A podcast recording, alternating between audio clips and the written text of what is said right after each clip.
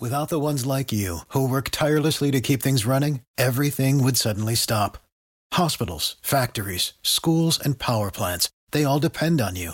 No matter the weather, emergency, or time of day, you're the ones who get it done. At Grainger, we're here for you, with professional-grade industrial supplies. Count on real-time product availability and fast delivery. Call, clickgrainger.com or just stop by. Grainger, for the ones who get it done. Jersey. This is the Sports Bash with Mike Gill on 97.3 ESPN and the 97.3 ESPN free mobile app. Now live from the Matt Blatt Kia Studios, here's Mike Gill.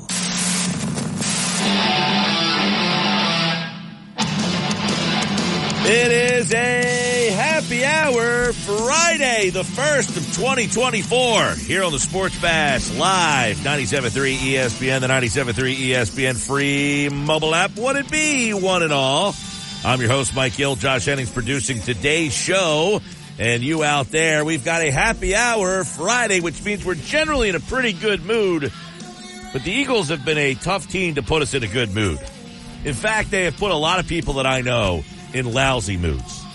You know, the good thing about sports teams when they're good is they bring a lot of civic pride with it. Go out to lunch, guy's got the Eagles shirt on or a hat, go Birds. Go to Wawa, get your coffee, guy in front of you's got the Eagles shirt on, go Birds. Not a lot of go Birds happening right now. Everywhere I go, it's this Eagles team stinks. What's up with this Eagles team? And when you're the guy who has my job, that's the only thing anybody wants to talk about, right? So everywhere I go, I got to try to explain what the hell's wrong with the Eagles right now. It's driving me to drink. Luckily, it's Happy Hour Friday. So what do we got? What is driving you to drink about this Eagles team? Hit me up, 609 403-0973, 609-403-0973. What do you think is wrong with this team that can't be fixed? Chris Carlin said something interesting today on Carlin versus Joe. You know, Chris Carlin about a month ago suggested that the Eagles are the best team in football. There were a lot of people who suggested the Eagles are the best team in football. It's time to come to terms with the fact that they're the best team in football. And now, as we enter the 18th and final week of the 2023/24 NFL season, it has turned into a dumpster fire. So much so that Chris Carlin's not even sure where it goes from here next season. I don't know that they're fully prepared for this to be a straightforward transition here. This feels like Nick Sirianni got them someplace in a big way year two for him. I don't know how much more beyond that we're going to get, because he feels like a bit of a front-running coach to me. Is he a guy that's going to be able to not even rally the troops, kind of just get the mojo back to them? So the way I kind of take what he said there was, this team may be at the beginning of a downward spiral here. And I don't know that this team is going to turn into a 4-13 team or a, 5-12 type of team. But it made it sound as if he thinks that maybe Nick Sirianni is not the right coach for a team that is in the middle of the road. He's the front-running coach. When the team has a lot of talent, he's the right guy to kind of be the front face of all that. But when the team's going through some adversity like that, maybe he's not the right guy to help them out. And when he said that, I thought to myself, are we about to see a turn in Eagles football similar to what happened right after they won the Super Bowl in 2017? They were a decent team. They made the playoffs a couple times, but they weren't Super Bowl good. Does anybody feel like this team is about to go in that direction? Or do you guys think that this is kind of a little bit of a bump in the proverbial road after maybe a Super Bowl hangover, but it can easily be fixed? Or are you looking around this roster and wondering, did it just start early? You know, because a lot of times what happens is you lose that playoff game. You get into the playoffs and you've played well and you're excited about the playoffs, right? And then you get into the playoffs and it's like, man, we just got kind of beat up and manhandled by that team. I didn't see that coming. And it starts a lot of questions.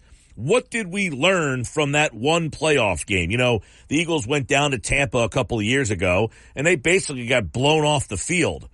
But that was a good playoff loss for them because it told them that we have to do X, Y, and Z because Tampa Bay is way up here, and we're way down here.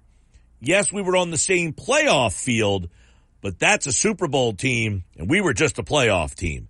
And the Eagles went out and made some changes to get them from a playoff team to a Super Bowl team. So does this team feel like they are about to go in the opposite direction, and it just happened sooner? And that it didn't take just the playoff loss that knocked them off the pedestal, that it started 4 weeks early, and it was, it wasn't the playoff loss that you should have saw this coming. It was the loss to Seattle. It was the loss to San Francisco. It was the loss to Dallas. And it was certainly the loss to Arizona. 609-403-0973. 609-403-0973. What is driving you crazy about why this team is what they are right now? I'm interested to see from you guys out there listening. If you're listening in today, send me a text and let me know. What is it about this team that has you bewildered the most about why they are what they currently are? And I see some text messages already coming in, 609-403-0973, because that message from Carlin there was, hey, Eagles fans, you might want to get used to this. This is an unfixable situation.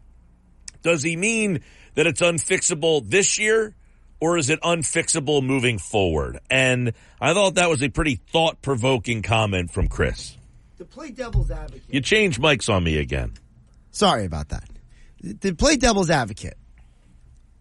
So which of these is then more true? If the coach is the problem, then Carlin is right. But if A.J. Brown is right and the coach isn't the problem, it's the player's problem, then Sirianni, is that a front runner or not? It doesn't matter. So are we saying both are true then? Well, I think he's wondering if Sirianni's – I don't think he's blaming Sirianni. He just might be saying that Sirianni is the good coach with this type of team. Maybe he's not the right coach. You know, there's certain coaches that are good for a rebuild. Mm-hmm. You know, you don't want Bill Belichick coaching a team that's in rebuilding mode. Right, we're seeing that in New England. So maybe he's saying Nick Sirianni's the good coach when the team is at its apex. But if the apex is starting to slide downward, he might not be the right person for that. But yet when you have guys like A.J. Brown and Jason Kelsey, who have both been outspoken and others about – they believe in Nick. They back Nick. Nick's a great coach. Nick's their guy. If you were to get rid of Nick, wouldn't that be a negative in the locker room? Sometimes. I mean, look, there's always people that like the coach. Not going to get all 53 guys on board. And I understand Kelsey and Brown are some of the better players on this team, although I don't know how much longer Kelsey's even going to be around. That's true.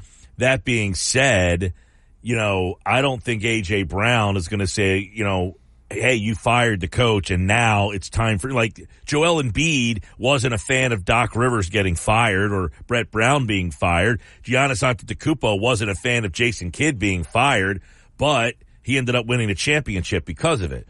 Now, I'm not suggesting that the Eagles couldn't win a championship with Nick Sirianni, but I think Carlin's take was this team feels like you have – you know, many times you find out about your team's flaws, your team's ultimate warts. Like, you could get through a regular season with 11 wins, 12 wins, 13 wins last year, the Minnesota Vikings. But then ultimately, they lost in the wild card round against a pretty inferior Giants team. And that kind of showed. We had 13 wins, but we still had a lot of problems. The playoffs bring out the problems, right? The regular season, you lose a game, and it's like, okay, we might have had a bad week. We had a bad game plan. a lot of times that playoff loss is the eye-opening one of, we finally got exposed.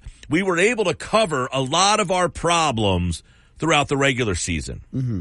But once we got to the playoffs, those problems got exploited. Well, it seems that the Eagles' problems getting exploited are coming a little early.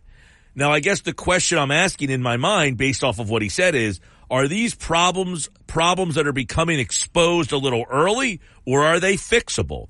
You know, we never take into account a lot of times, or many people don't, because it's so week to week in the NFL. And we talked about this yesterday. What if the Eagles were 11-5, but one of their losses came in week 3 and another loss came in week 8 instead of them coming back to back to back, or the way that they did, 3 out of 4? Optically, people would feel differently. Do you feel differently about the team? I think people would. But because they happened 3 out of 4, does it make it seem that, hey, the warts didn't get shown in the playoff, they started to come out now? And I don't know. You know, I definitely think at the end of the day, when they lose, or if they lose their playoff game and the season comes to an end, we're going to see, well, we saw a lot of these signs. It happened in San Francisco, or against San Francisco. It happened in Dallas. It happened in Seattle. And it happened against Arizona. Now, the Seattle game is a game that they won early in the year. A game that they didn't play great, but they found a way to win. And that was an awful loss. They probably should have won that game. The Arizona game, it's a game that earlier in the season, they kind of figured out a way to win. Like, they didn't play their best, but their offense kind of was, you know, scoring. And, you know, they figured out a way to just kind of win that game. Well, here we are in week 16 when that game happens, or week 17, I should say, when that game happens. And they couldn't figure out the way to win that game. You know, they had that game earlier. They played the Vikings. They won 34-28. That game against the Commanders where they won 34-31, where their defense couldn't get a stop. And Sam Howell, you know, was just kind of tearing them up the field. And the Eagles win that game 34-31. They came from behind and just figured out a way to get out of it, even though they didn't play their best. And we were like, you know what? When you're a good team, you find ways to win. But sometimes you just run out of finding ways to win. The Buffalo game, they found a way to win the Buffalo game. They found a way to beat the Commanders the second time. They won that game 38-31. Sam Howell threw for like 400 yards in that game. But in the end, they found a way to get that game and win it. Is it just a matter of, hey, this has been them all season. The Cardinals just found the way to finally get one from you. But that's a game you would have won 6, 7, 8 weeks ago. That's the frustrating thing about it. So, but then is that a coaching issue or a player's issue?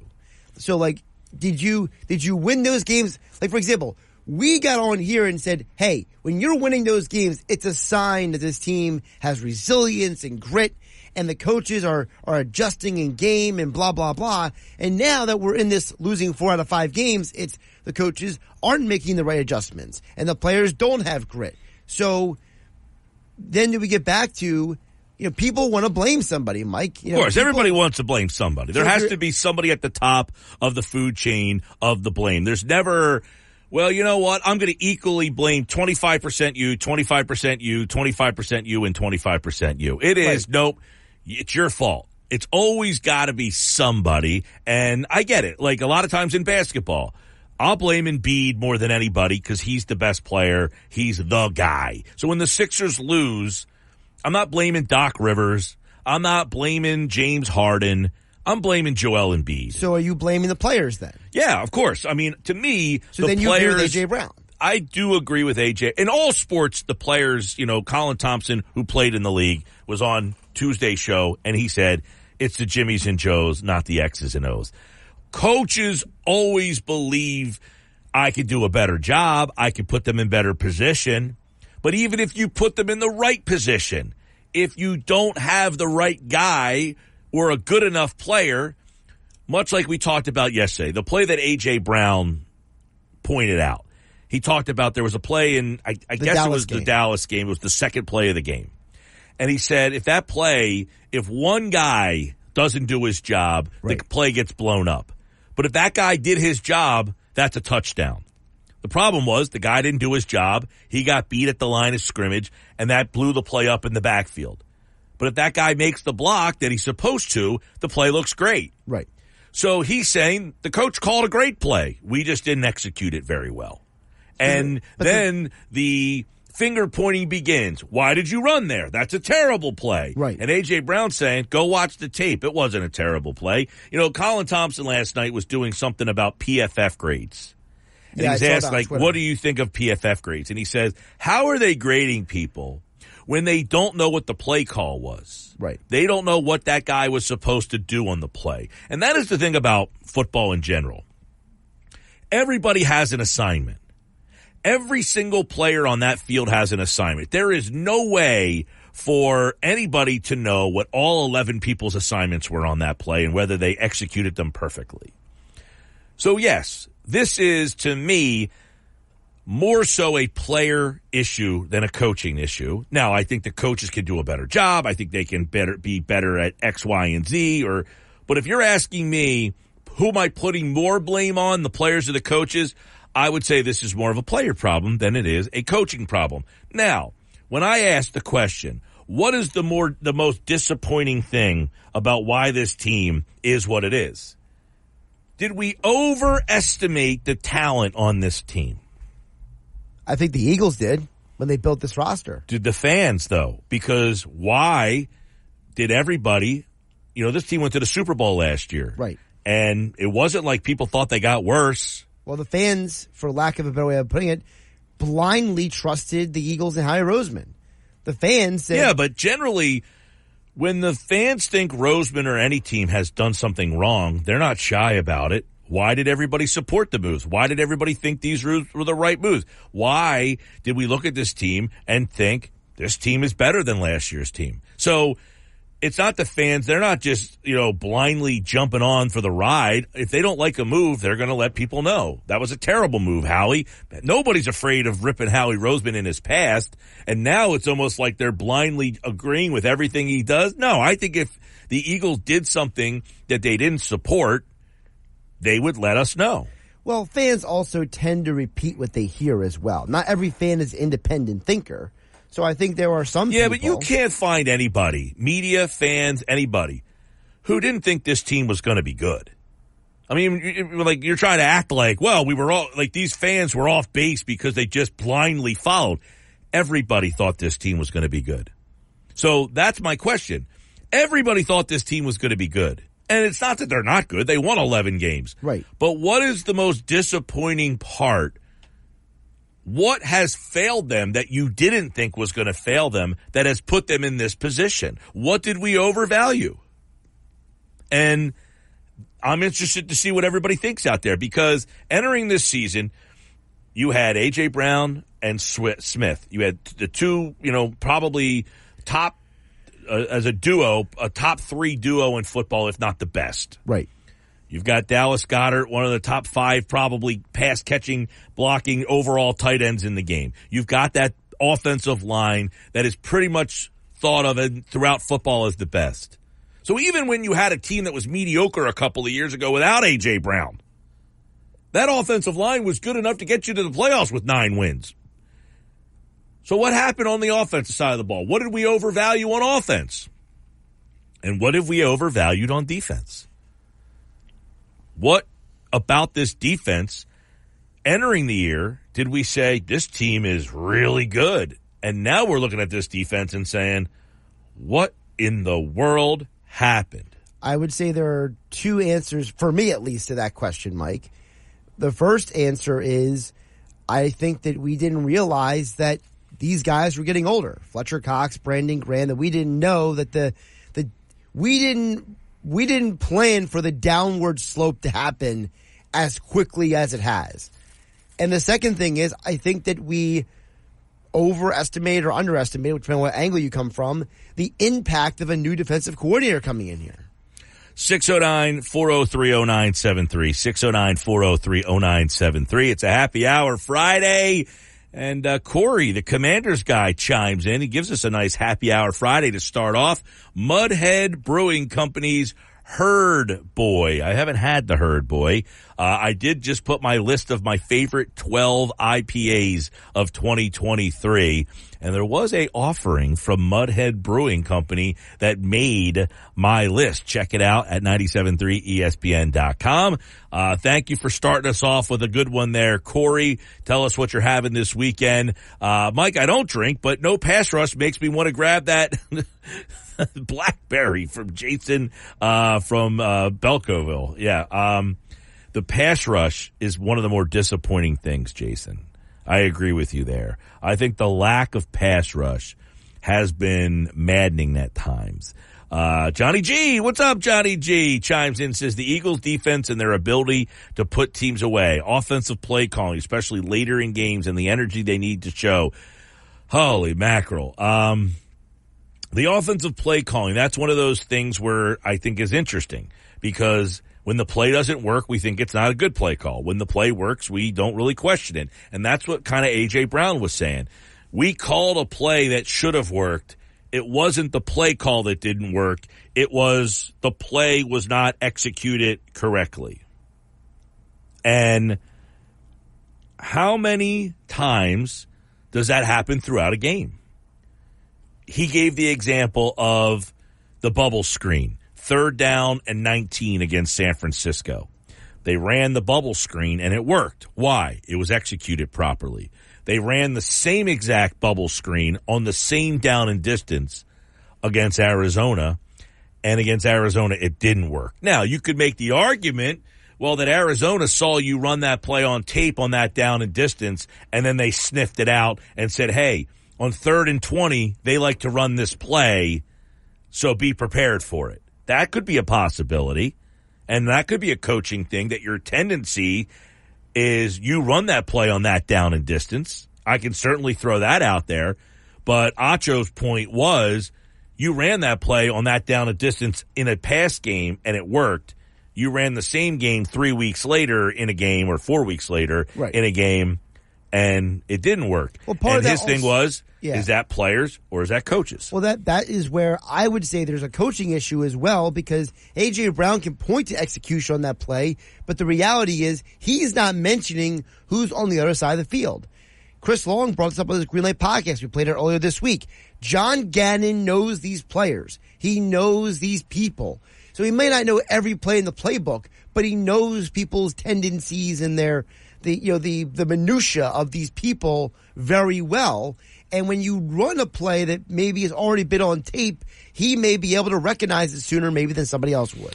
So would we suggest that if they weren't playing Arizona, that play would have worked? Maybe. Because maybe Gannon says during the week, during his tape study, hold on, I've seen this play before. And then he goes back to the 49ers play in his mind and says, hey, guys, we're going to change this play at the line of scrimmage. Boom, boom, boom. Calls the play in. Players adjust. So, to me, that's a bit of a coaching thing. Jerry and Abseekin says they let too many great players go. Why Lurie didn't pay them not to leave, especially on defense. Well, a lot of times, Jerry, you got to keep in mind there is a salary cap. So you can't just pay everybody to stay. Yeah, but see, the counter to that is people would say, but Howie Roseman, that his expertise is manipulating the salary cap. Yeah, I mean, to an extent. You can't just say, hey, we're going to pay every single guy what they got on the open market to stay here. I mean, that is unattainable, especially when you had to make the decision you did at quarterback. Right. Like, look, we talked about Hargrave yesterday. He got a huge contract with the 49ers. But T.J. Edwards didn't get a massive contract. He got a solid, good contract, but it's not like the Bears overpaid. What is their salary cap situation? Is one question. So which guys did they let go that you could say they could have easily figured out a way to keep them into the salary cap? I think that is something to look at. Jeff in Ocean City says, entering the season, we knew the defense would struggle and the offense would need to produce. The offense came up small at Seattle and at home against Arizona, and that is the biggest disappointment. Entering a, he says, enjoying a Kate May always ready on Happy Hour Friday. Well, Jeff, you're always ready, but it doesn't seem the Eagles have been ready the last couple of weeks. Now, according to overthecap.com, one of the sites that does all these calculations, the Eagles do have around $29 million in cap space right now. So in theory, they could have maybe absorbed, for example, T.J. Edwards' contract. Sports Bash Live, 97.3 ESPN. Coming up, Mike McGarry. What is at stake in this game on Sunday? How big of a game is it, or is it almost like another preseason game? We'll get Mike's thoughts on that. Sal Palantonio. What does Sal think about the state of this Eagles team? 3 o'clock today, Adam Kaplan football at 4, 6-pack of picks, the Friday 5, and more. This is a happy hour Friday edition of the Sports Bash on 97.3 ESPN. It's this. Without the ones like you who work tirelessly to keep things running, everything would suddenly stop. Hospitals, factories, schools, and power plants, they all depend on you. No matter the weather, emergency, or time of day, you're the ones who get it done. At Grainger, we're here for you with professional-grade industrial supplies. Count on real-time product availability and fast delivery. Call, clickgrainger.com, or just stop by. Grainger, for the ones who get it done. Mike Gill. Keeping the fans entertained and happy. On 97.3 ESPN and the 97.3 ESPN free mobile app. The Eagles, right now, their 2023 season can be summed up in one word: disorganized.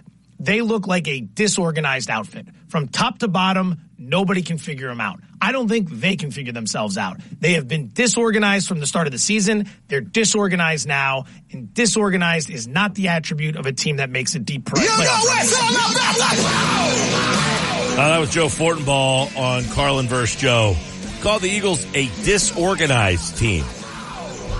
It's interesting. A team that seemed to have nothing go wrong for it last year is being viewed as disorganized with a lot of the same people.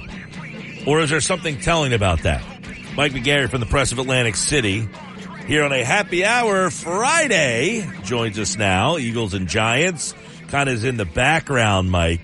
Do you agree with that comment that this team looks like a disorganized organization, which by many people look at the Eagles as one of the standards in the NFL? Yeah, I don't view them as being disorganized. I mean, this is a team that I know they were 10-1, but they've still won 11 games. And if you want to go complain about a team being disorganized or bemoan your fate as an 11-win team, you know, take a drive up the Garden State Parkway or the Turnpike and ask Giants fans how they're doing or Jets fans how they're doing. I mean, I think what happened to the Eagles is they came into the season not the team they were last year for a variety of factors, and they were just exposed by a tough stretch of the schedule. I mean, I wonder how we would think about them if a lot of these tough games and therefore losses were kind of sprinkled throughout the schedule rather than all coming at once. Yeah, it's almost like last year's season where, you remember this, we talked about it a lot. Well, they really haven't beaten anybody, yet they kind of found themselves at 14 wins and into the Super Bowl, even though a lot of people said, well, they never really beat anybody. Well, this year they did beat a lot of. I think this is the interesting part about it. They have 11 wins. And they did beat some good teams. They beat Buffalo, a team that a lot of people think, Mike, could go to the Super Bowl as long as they make the playoffs. They beat Miami. They beat Dallas. They beat Kansas City. They have some quality wins. So are they just hitting a rough patch of the season, or are there so many warts that are coming out that are easy to see that there's more to it than just that?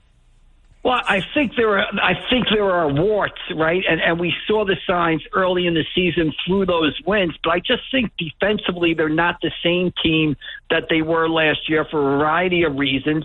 And offensively, you know, Jalen Hurts, although he has had an excellent season, and you know, you hear Sirianni pointed out in his press conferences, I mean, for the first 10, 11 weeks of the season, people were talking about Jalen Hurts as a possible MVP candidate, but he has not had the season that he had last year, both with our eyes looking at him and statistically. So to me, what has happened to the Eagles is what has happened to, you know, a lot of teams coming off a Super Bowl loss. It's tough to get back to the Super Bowl. It's tough not to, you know, lose members of your coaching staff, lose players off the team.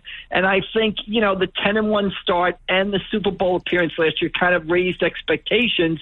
And then even the wins over Kansas City and Buffalo kind of like bolstered those expectations, like maybe they're going to get through this tough stretch. And now when they've hit a rough patch, it's almost like, to me, as if the pendulum has swung completely and too far the opposite way.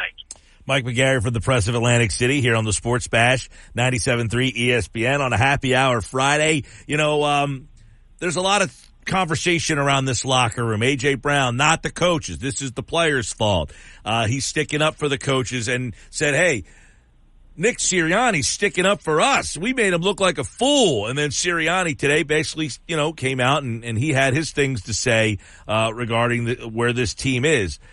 Did A.J. Brown, speaking the other day, and now that we've had 2 days and now you've heard a couple other things, do enough to kind of steady the ship to get this team back on a playoff run?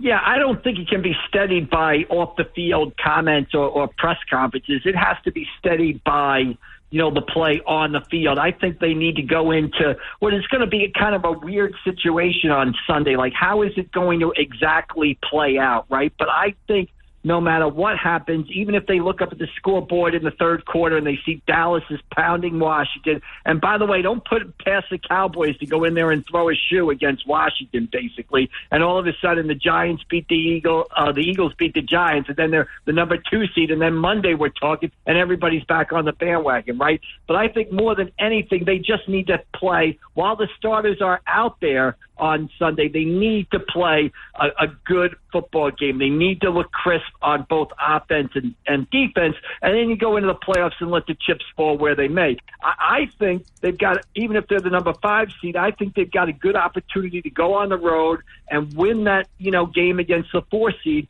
But then obviously the next week, you going out to San Francisco would be a very tough game. Well, Mike, before you came on, you know, we talked about, Chris Carlin said something today that was kind of interesting. You know, he said, he kind of makes it sound like he thinks that the team hit its apex with that Super Bowl and now is starting to go the opposite direction and wonders if Sirianni's the right guy if the team's going down as opposed to going the opposite direction. A lot of times, Mike, when you go to the playoffs, you find out a lot about yourself. 2 years ago, they got blasted by Tampa Bay and they realized Tampa's up here. They're a Super Bowl team. We're just a playoff team. And they went out and got a lot of fixes, and then they went to the Super Bowl. A lot of times that playoff loss tells you a lot about who they are or who you are. But did they find out about who they are a lot earlier this year than what's going to happen to them possibly in the playoffs?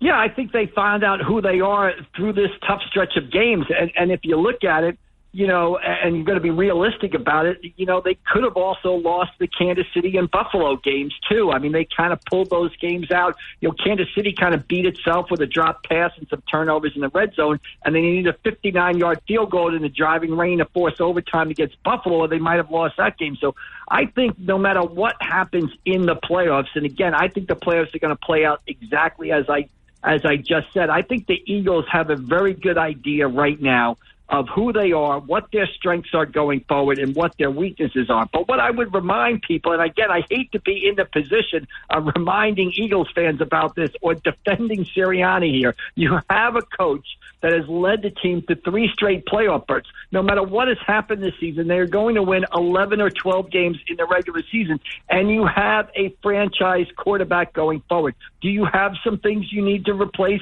Do you have some spots where you're aging, maybe on the offensive line, maybe on the defensive line? Do you need young players to get better in a hurry? But what does every team want? Every team wants that franchise quarterback and that successful coach. And it's hard to argue with Sirianni's track record or the way Jalen Hurts played last year or this year, albeit he has not been as good as he was last year. Mike, for this weekend, they're playing the Giants. Giants are obviously a rotten outfit this season. Does the outcome of this game matter at all? Well, not in the micro of obviously where they're going to be seated, yes. And again, I caution, you know, it wouldn't, any of us, well, we'd be shocked, but it would be completely out of character for Dallas to go in there and get beat by Washington, although I don't think it's going to happen. But if a team was going to get beat on the road when they had a chance to win a division, that's right up the Cowboys' alley, right? That's Dak Prescott's MO. That's Mike McCarthy's MO. So I don't think it matters, obviously, as seeding. But again, I think this season has told you what the Eagles are and where they need to improve and where they don't need to improve. Obviously, the defense needs to be, reworked or revamped. And in today's NFL, you can do that through free agency. Right, yeah. And I guess, if the Eagles tried to win this game, sent their guys out, and lost again, at that point, do you look at that, even though it's a meaningless game in terms of the standing? Like, if Dallas wins, and yet you played and tried to win and lost again to the Arizona one week, the Giants the next, that's what I mean. Like, do you look at that, if that happens, and say, my gosh, we just lost to Arizona and New York back-to-back. We might have to reevaluate much more than we thought. Yeah, I think you should be reevaluating.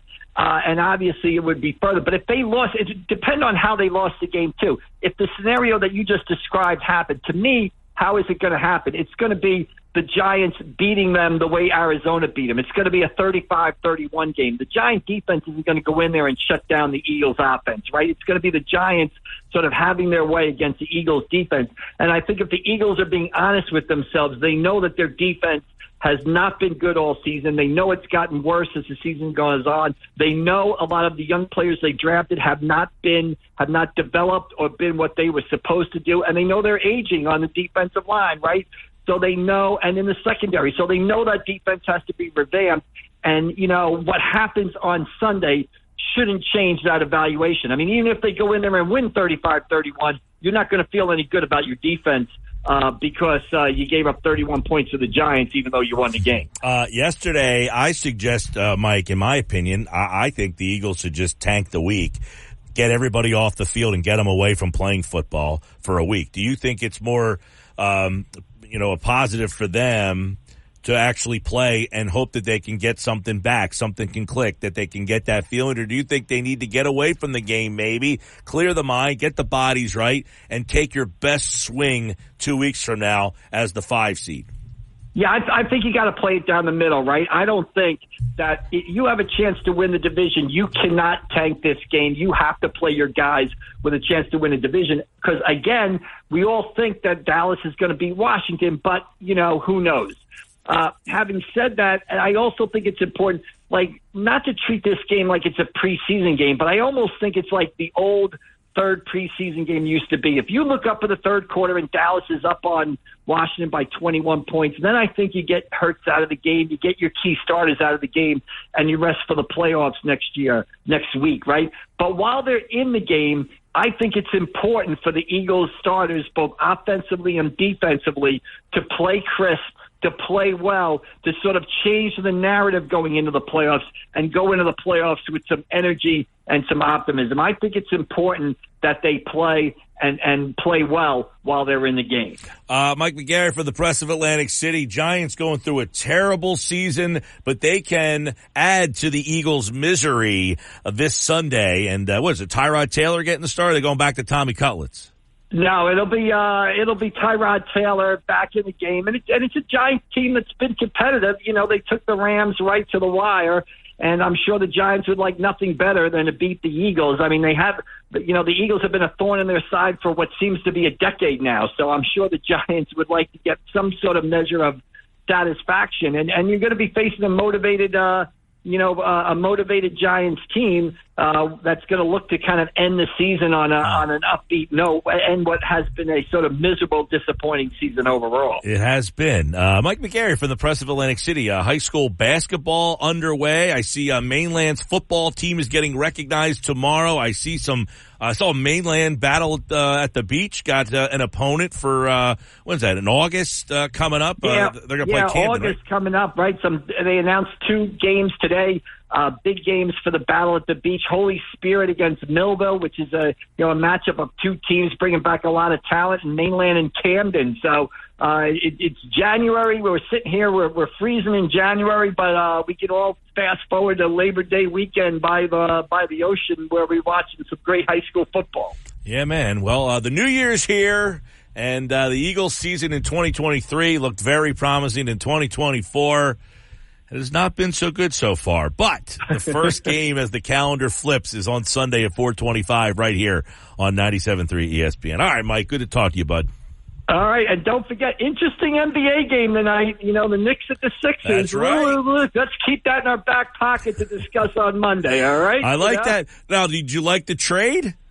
I did like the trade. I thought the Knicks had kind of gone as far as they could with Barrett and Quigley, and bringing in Anunoby, a 3-and-D type of guy, enhances the defense and makes them a little bit of a better team. So I am interested to see how the Knicks sort of perform tonight against a Sixers team that obviously is playing very well. So I just think it's an interesting little measuring stick game for the Knicks tonight. That's basically. Right, 7:30 right here on 97.3 ESPN. All right, Mike, thanks for reminding me about that. All right, we'll see you down the road. Anything I can do to help you guys out, I will. I'll talk to you later. Take care. Mike McGarry from the Press of Atlantic City here on the Sports Bash Live 97.3 ESPN. Yeah, Sixers-Knicks tonight. I forgot about that, actually. I'm so wrapped up into the Eagles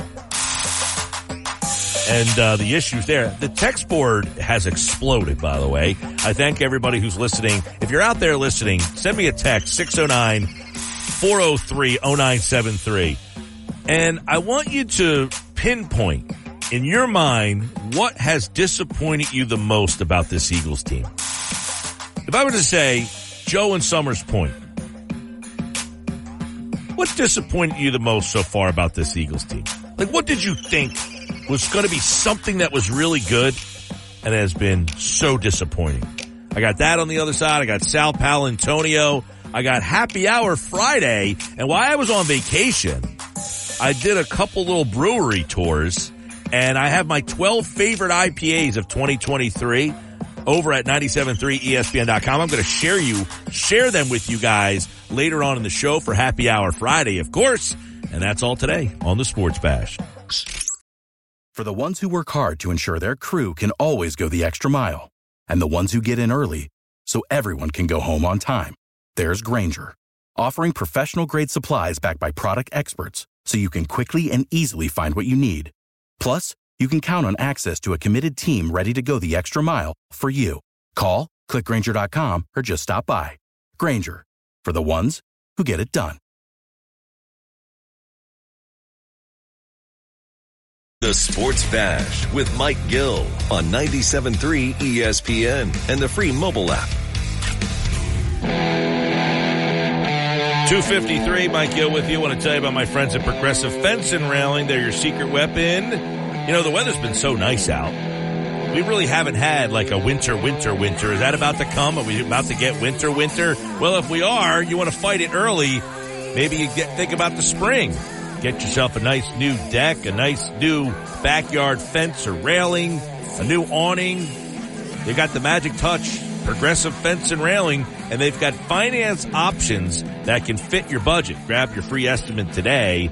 Visit ProgressiveFenceandRail.com. Sal Palantonio, ESPN, going to join me on the other side in about 6 minutes from now.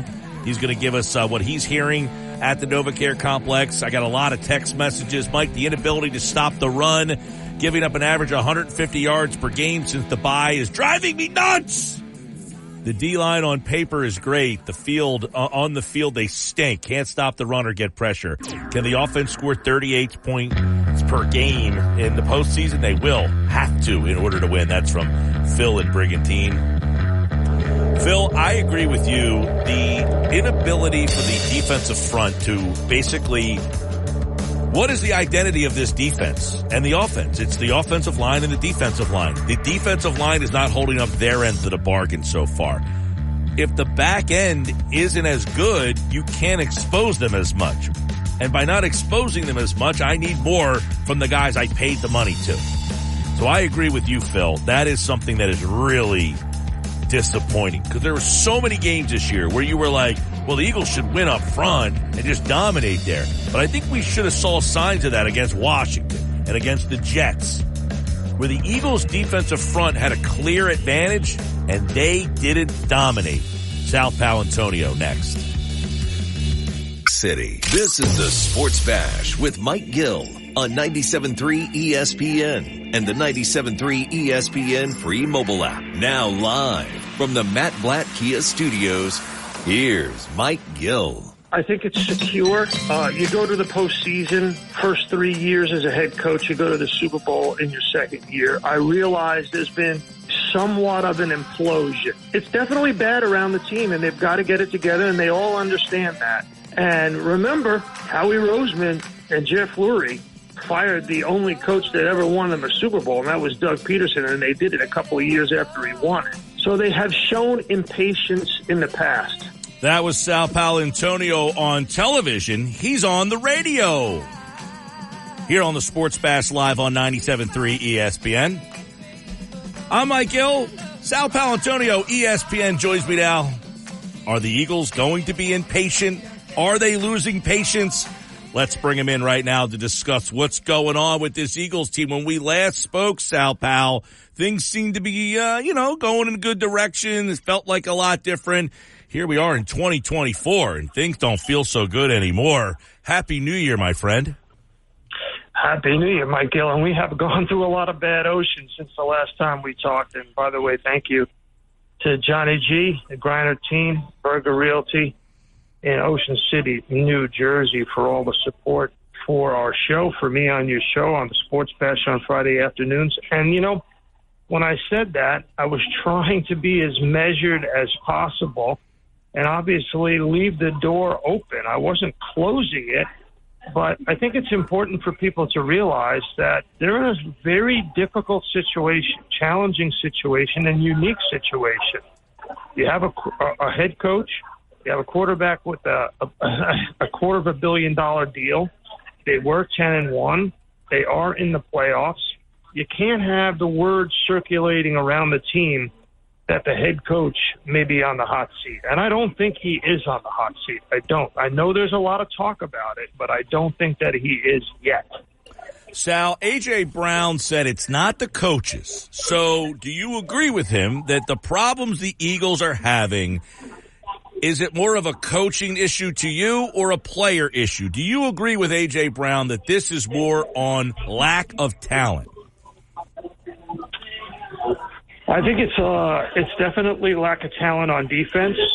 I think that's why you see they have the worst record in the NFL playing man coverage. Opposing quarterbacks have a very high QBR, 26 touchdown passes, only 5 interceptions against man coverage.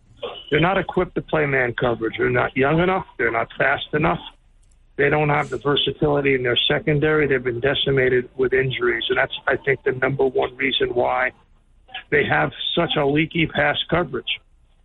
In their pass rush, you look at it right now, Fletcher Cox has more defensive snaps than Jordan Davis and Jalen Carter, Mike.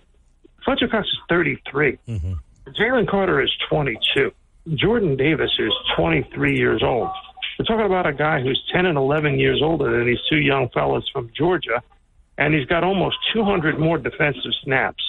They rely more on Fletcher Cox than they do on the young players that they have brought in to replace him. They can't do anything with Fletcher Cox. As far as I'm concerned, he's got to come back next year where they have a big fat hole at defensive tackle. That's why they've had issues rushing the passer up the middle. Let's put more pressure on their edge rushers. So it's definitely, I think, an issue of personnel on defense. On offense, I think it's scheme and approach and philosophy, and that goes to everybody, starting with Brian Johnson and Nick Sirianni. I think it goes to everybody. Sal, it's funny. You mentioned Fletcher Cox. We talked about this yesterday. Jalen Carter only plays 48% of the snaps, and yet it looks like he's kind of hit the wall a little bit. Is the pass rush on this team the most disappointing thing about what has happened to this team? I would say so. They had 63 pass rushers by edge rushers against the Cardinals on Sunday. 63. And it resulted in one quarterback pressure. That's an incredible film study note that we did on the NFL matchup show. And that tells you that they have an inferior pass rush right now. So let's look at, and maybe it's creativity on the defensive coaches. So you look at the Dallas Cowboys. They are number 4 in the league in stunts on their defensive line, games where they loop guys or they move guys around post-snap. so-called stunts. Everybody pretty much knows what I'm talking about. The Eagles are in the bottom five in the league in stunts. They just line up and rush and hope to beat their man one-on-one, and they're not beating them. Not very creative. Cowboys are more creative. Hate to say it, but it's true. Mm-hmm. All right, I want to get you mentioned Sirianni, and you know, kind of measuredly don't think that he would be any trouble. But would he or the staff be in any danger if they lose and go one and done in the playoffs? Are we looking at that like, hey, this is still in limbo? Like, if you go into the playoffs and go to Tampa Bay and lose, would that change our measured approach? It would be total malfeasance on the part of the Eagles organization if this team was one and done in the playoffs and they didn't take a critical look at the entire operation, top to bottom, every player on the team. I mean, they have to look at how to improve Jalen Hurts. They have to look at their coaching staff.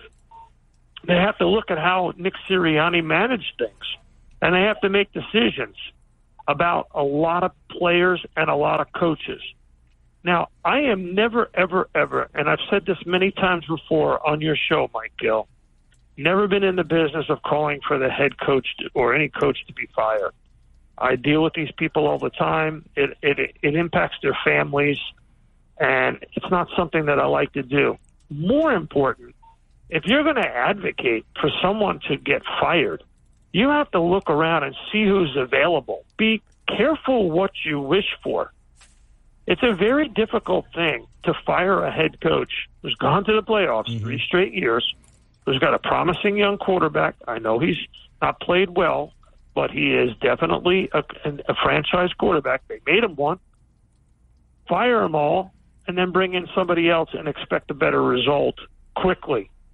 You fire a head coach, you are reconfiguring completely what you're doing on offense. It's tough to do.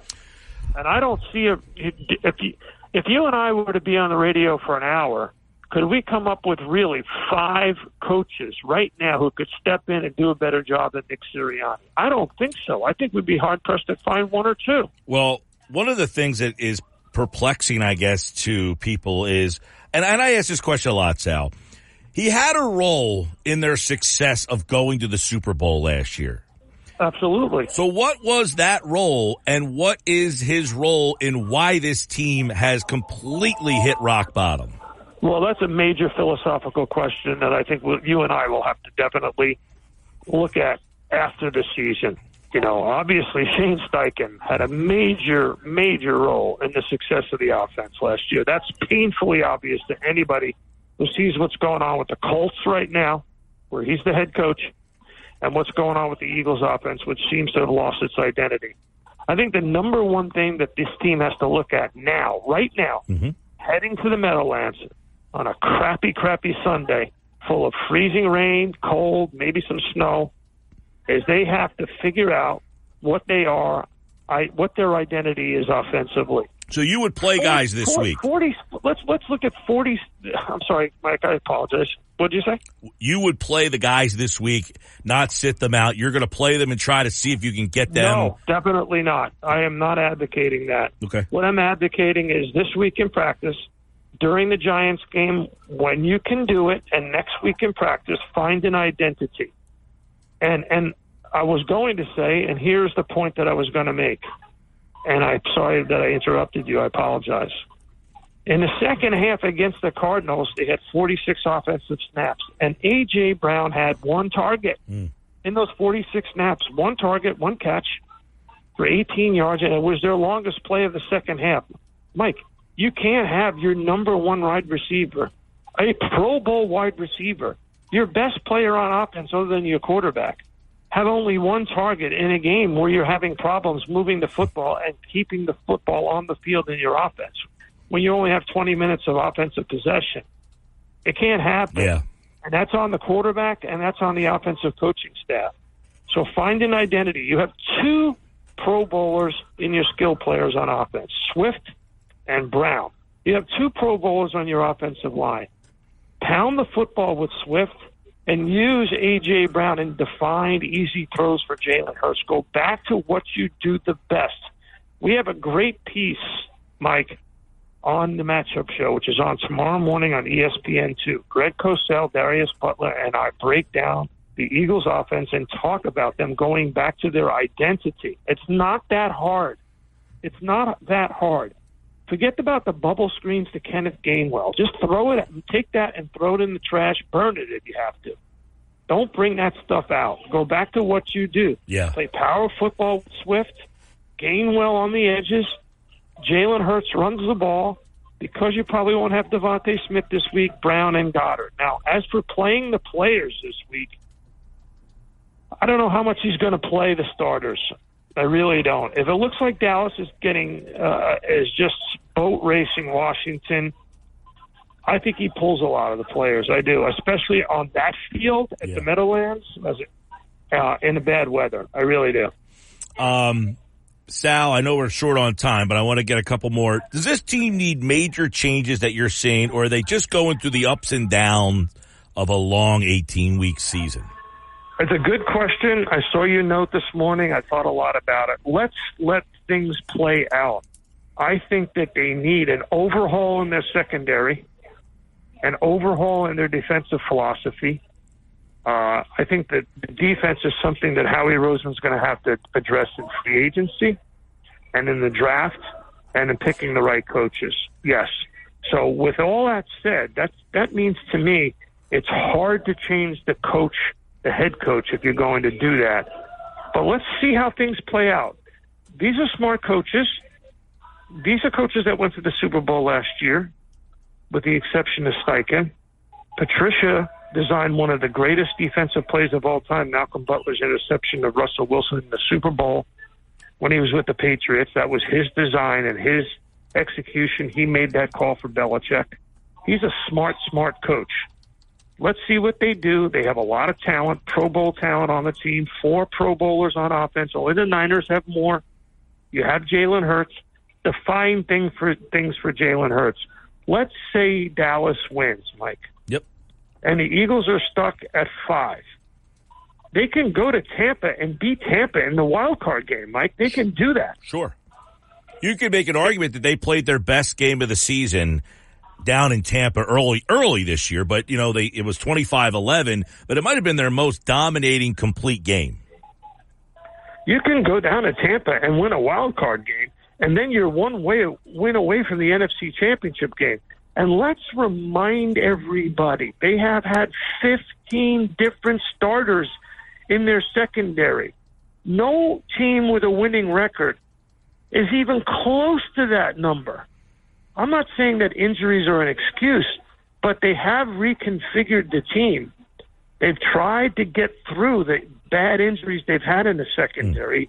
It's hard to have a good pass defense when you have 15 different players playing your secondary. So that's one major thing that you look at and say, okay.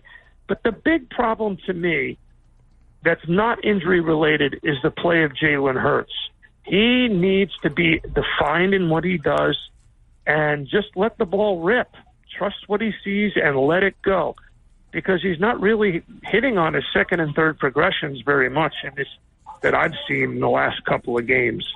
So I'm interested to see what they do in this game, but I'm more interested. And if that game is in Tampa, I think it'll be a Monday night or on ESPN. I really do. Oh, we agreed on that. I told my father that today at lunch. He said, "You know when the Eagles will play?" I said, "I actually think it will be Monday night, 4 versus 5."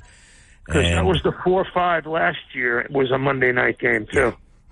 Well, Happy New Year, Sal Palantonio. Eagles Giants Sunday, 4:25. It's the final regular season game, and of course, he appeared right here on the show. Thank you, Sal. Talk to you next week, Mike. Thanks. Absolutely. Sal Palantonio, everybody, here on the Sports Bash on 97.3 ESPN. Got to believe in the Eagles, baby. You got to believe in the Eagles, he's saying. He talked a lot about the coaching staff. He talked a lot about what this team did a year ago in terms of they had a lot of coaches on this staff went to the Super Bowl. Remember, Brian Johnson was here. He was a part of that staff, obviously, Nick. This team here, as he talked about the lack of talent on the defensive side of the ball. He talked about the secondary needing an overhaul, the pass rush being the most disappointing thing. He did mention the offensive scheme and approach and philosophy as something that's a problem. And he talked a little bit at the end there that, you know, you have two Pro Bowlers, A.J. Brown, and you got Swift. All season long, Swift and Smith have, like, thrown me off here. And the fact that one's Devonta and the other one's Devontae is like DeAndre Swift. I mean, they've been throwing me off all season long here. So Swift is a Pro Bowler. Right. Brown is a Pro Bowler. And he said, look, you got to get more targets for Brown. He had 125 yards, 6 straight games. What happened to that? What happened to him in the offense? You have two Pro Bowlers on the offensive line.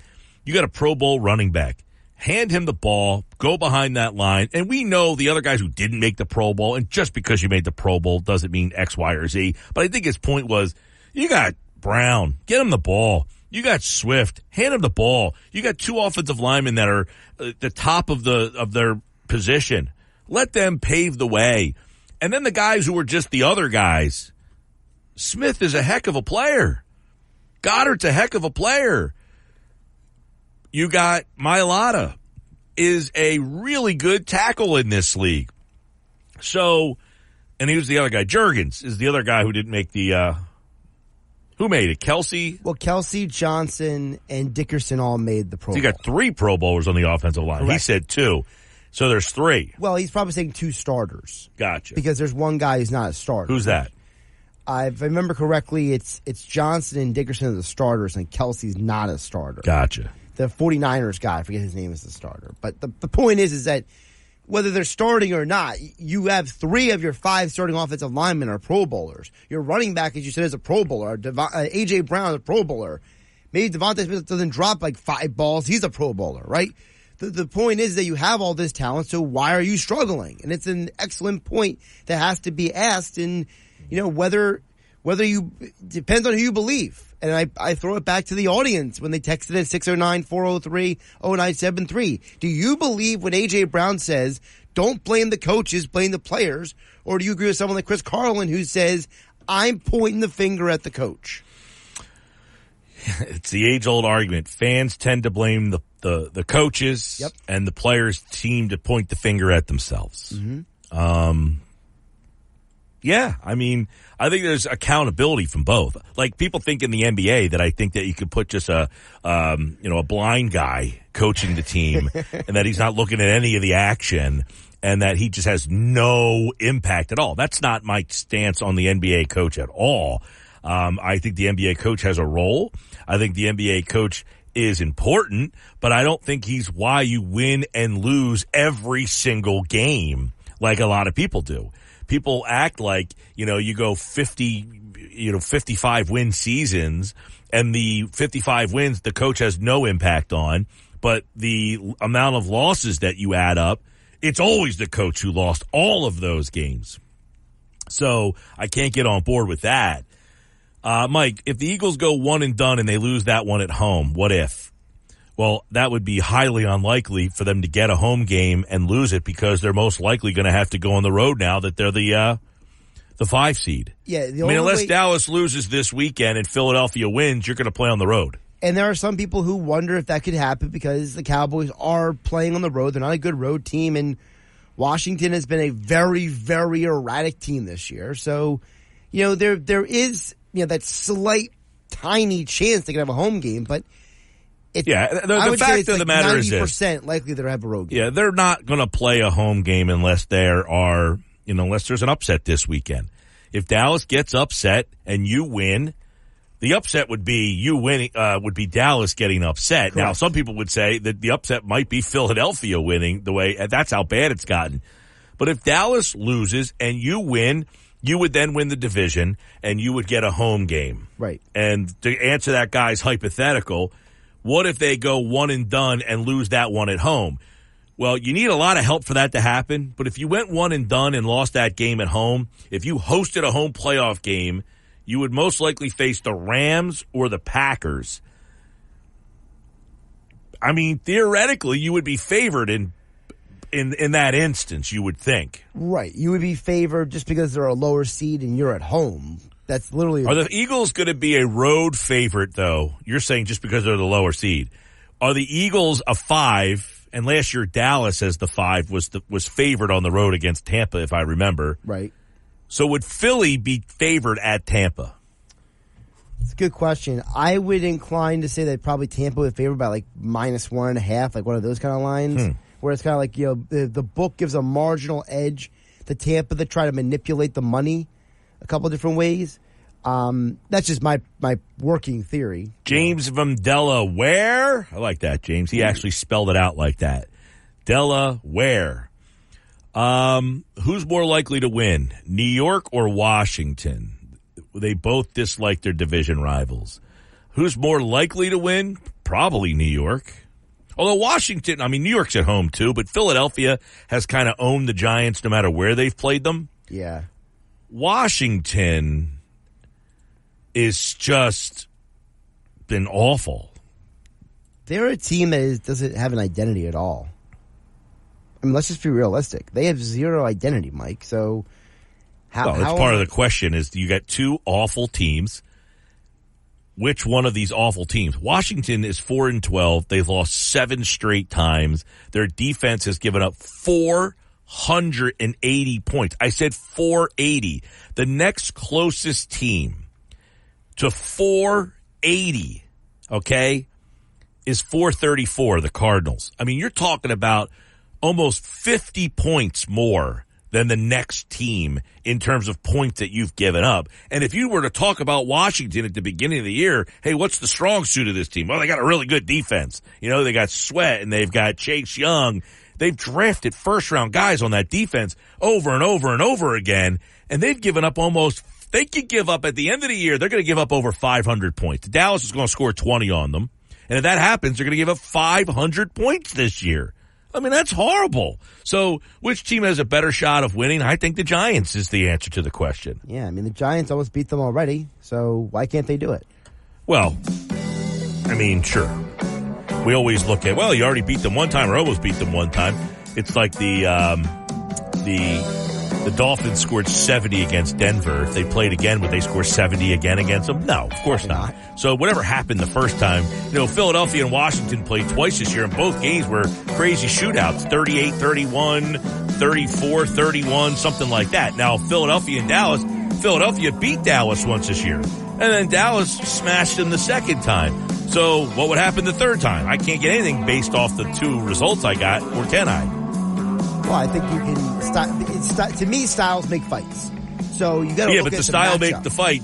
You beat Dallas once, and then they beat you handily. You also had 3 fumbles in scoring range in that game. So but that's my point. The style does make the fight, but it's not the only answer to the question. Sure. You played one team twice. You split the games. So did the style make the fight? A bit, because it was in Dallas. I think that is a factor as well. Dallas is undefeated at home this year. Probably why the Lions lost the game. Eagles are, what are they, favored this weekend? I haven't even seen the lines. I haven't seen the lines because this weekend's lines. They are favored, but I don't have the number in front of me. So I think it was like 5.5 or something like that. Sports Pass Live, 97.3 ESPN, the 97.3 ESPN free mobile app. Thanks to Sal Palantonio. The Sports Bash is brought to you by the Gallery Bar Book and Games at Ocean Casino Resort. Go to the Gallery, go to Ocean, go for the win. For more info, visit theoceanac.com. Gambling problem, call 1-800-GAMBLER. 5.5. Eagles are favored by 5.5? Yep. A little surprising. When we come back, what does Hassan Reddick think one of the issues has been with this demise? You'll hear from Hassan Reddick next. Here on the Sports Bash on 97.3 ESPN. It's this. For the ones who work hard to ensure their crew can always go the extra mile, and the ones who get in early so everyone can go home on time, there's Grainger, offering professional-grade supplies backed by product experts so you can quickly and easily find what you need. Plus, you can count on access to a committed team ready to go the extra mile for you. Call, click Grainger.com, or just stop by. Grainger, for the ones who get it done. Mike Gill. Do I have everybody's attention now? On 97.3 ESPN and the 97.3 ESPN free mobile app. 4 o'clock today, Adam Kaplan's going to join us from Inside the Birds podcast at InsideTheBirds.com. Got my Friday Five coming up in just a little bit. I'm Mike Gill. This is the Sports Bash. Mike from Wildwood chimes in on the text board, 609-403-0973. Says, guys, we also have to remember that the only reason why the Birds beat the boys at the Link is because Dak stepped out of bounds. Well, that's insignificant. Everything, there's not one play that was the reason why somebody won and lost a game. I mean, sure, he stepped out of bounds. That's why they lost. The game went in that direction. Dak stepped out of bounds, hence they lost the game. Are we supposed to go through every single game and say, well, this happened, you know, this guy missed a block, and that's why this play didn't work, and then that's why this team lost? It doesn't matter why they lost, they lost. And that point of that is, Mike, is that the Eagles have beaten the Cowboys this year. The way the Eagles are playing, you would have think that the Eagles shouldn't even step on the same field as a team like Dallas. Well, they already have stepped on the field, and they beat them this year. Regardless of the circumstances, they won the game. And, Josh, you're right. The game against Dallas, we went back over that game. They fumbled 3 times, and because of those fumbles, it really turned that game upside down in his head. If you look at the time of possession and the plays and the yardage, the game was not dominated as much as you would see the score. If you looked at that score, you would say Dallas dominated the game. Right. If you looked at the stats, you look back and say, man, the stats don't really suggest that Dallas dominated this game. And that's why you have to watch the game, because you would see where they fumbled the ball is significant. Mike, if they just get 3 field goals out of those 3 possessions, that's a 9-point difference in the game. And who knows what Dallas does on offense, because guess what Dallas is not doing in those 2 situations? They're not getting the ball back where they got the ball back. So if you think about it, the Eagles score field goal at worst, right? Field goal. Dallas then gets a kickoff, and then they get the ball wherever. Who knows what could happen next? So that game completely changed because of those fumbles. 609-403-0973. Cole and LBI says, I love talking how to build a team. Next year, the Eagles have Slay and Bradbury and Fletcher under contract with big cap hits for 2024. On top of that, Kelsey and Johnson on the O-line are 34 and older. So unless Hurts really becomes a force multiplier and Howie can find some young defensive backs and edge guys fast, this team is going to have a rebuild, reload before another shot at a Super Bowl. While this is a topic that I will broach real quickly, it's more for an off-season conversation, but you just mentioned a bunch of things and guys that are going to have to be a factor for this team to make a deep playoff run. They're going to need Slay. They're going to need Bradbury. They're going to need Fletcher Cox. They're going to need Kelsey, and they're going to need Johnson, and they're going to need Hurts. If those guys do not perform, they could be one and done. So you are relying on a lot of older guys, and we can get into this team-building situation down the road. But you just mentioned one of the reasons why this team is in a weird spot based on our conversation in the first hour. Are they closer to the arrow pointing down and them having to kind of reset this whole thing? Because here's the problem. When you sign that quarterback for that money, the problem becomes 2 things. Either one, he takes up so much cap space that you can't build around him, and then you become what Seattle became.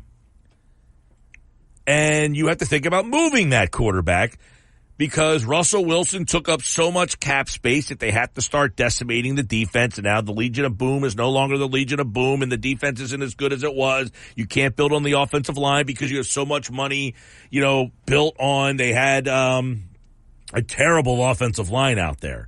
And so they couldn't pay guys, you know, to play on the offensive line because so much money's wrapped up there, and then some certain guys on defense. And then the other point that Cole brings up, he says a couple of years you're going to have to make a decision on Devonta Smith and A.J. Brown. You got to find Goddard's replacement, and you're going to have to find Lane Johnson's replacement. You know, that Smith-Brown thing is going to be interesting. Who stays? Who goes? Can they keep them both? You're going to see... You're going to get a little preview of that this offseason in Cincinnati, I think. It's funny you said that, because they asked Jamar Chase about that yesterday. And he basically told the media reporters, it's like, he said without saying, I'm not answering that question, basically bargain against myself. because they were asking, like, how are we going to be able to afford both you and T. Higgins? And he goes, I think Higgins will be gone. They'll keep Chase. Yeah, they'll keep Jamar Chase, and Higgins will end up leaving because someone's going to overpay Higgins to be the number one guy. Right. It'll be like when Alvin Harper left the Cowboys back in the 90s, right? And because he was paired with Michael Irvin, mm-hmm. and then they what was it Tampa, I believe, paid him like a stupid amount of money. Yeah, it was Tampa. Similar concept. Yeah, you see it a lot where the number two guy goes someplace else as the number one, and he's, you know, not as good generally. Yeah, because there's a reason why he's the number two. Mike, I think the whole organization relies a little bit too much on the quarterback. Hurts legs almost as much as it does his arms. They design too many plays around that. That tush-push is eventually going to get him knocked out of the game for the season, or they're going to find a way to stop it. Running backs are supposed to run the ball the majority of the time. Ask Super Bowl winners Kirk, Warner, Tom Brady, the Manning brothers. They rely too much on the quarterback.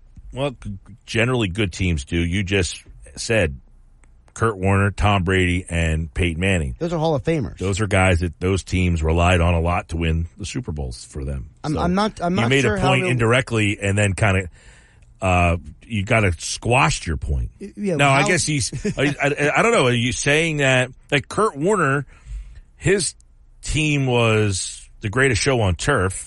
Right, and he got the two Super Bowls with that show on turf. Then he took a Cardinals team that had never been to a Super Bowl and got them to the biggest game of the year. Right, but they weren't. My point is they weren't running teams. He's saying that running backs are supposed to run the ball the majority of the time. Ask Super Bowl winners Kurt Warner, Tom Brady, and Peyton Manning. Well, Marshall Faulk had a ton of catches that year. Yeah, that's what I'm saying. The Rams didn't run. The Patriots have never really been a running team, and certainly not Indianapolis. I mean, yeah. Maybe the text message was not how he wanted that to come out.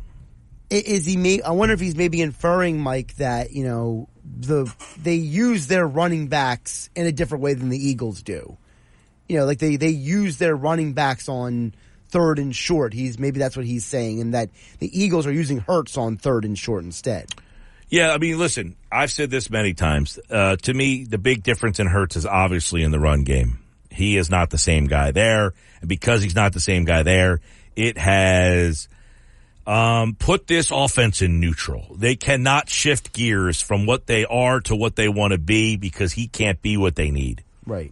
And if you ask me, what's the problem with this offense? I'm not blaming Jalen Hurts as much as I don't know what the problem is with Hurts, but he's not the same guy that dazzled. Now, there were times this year he brought them back. He's had great games. And you were like, they don't win the game without Hurts.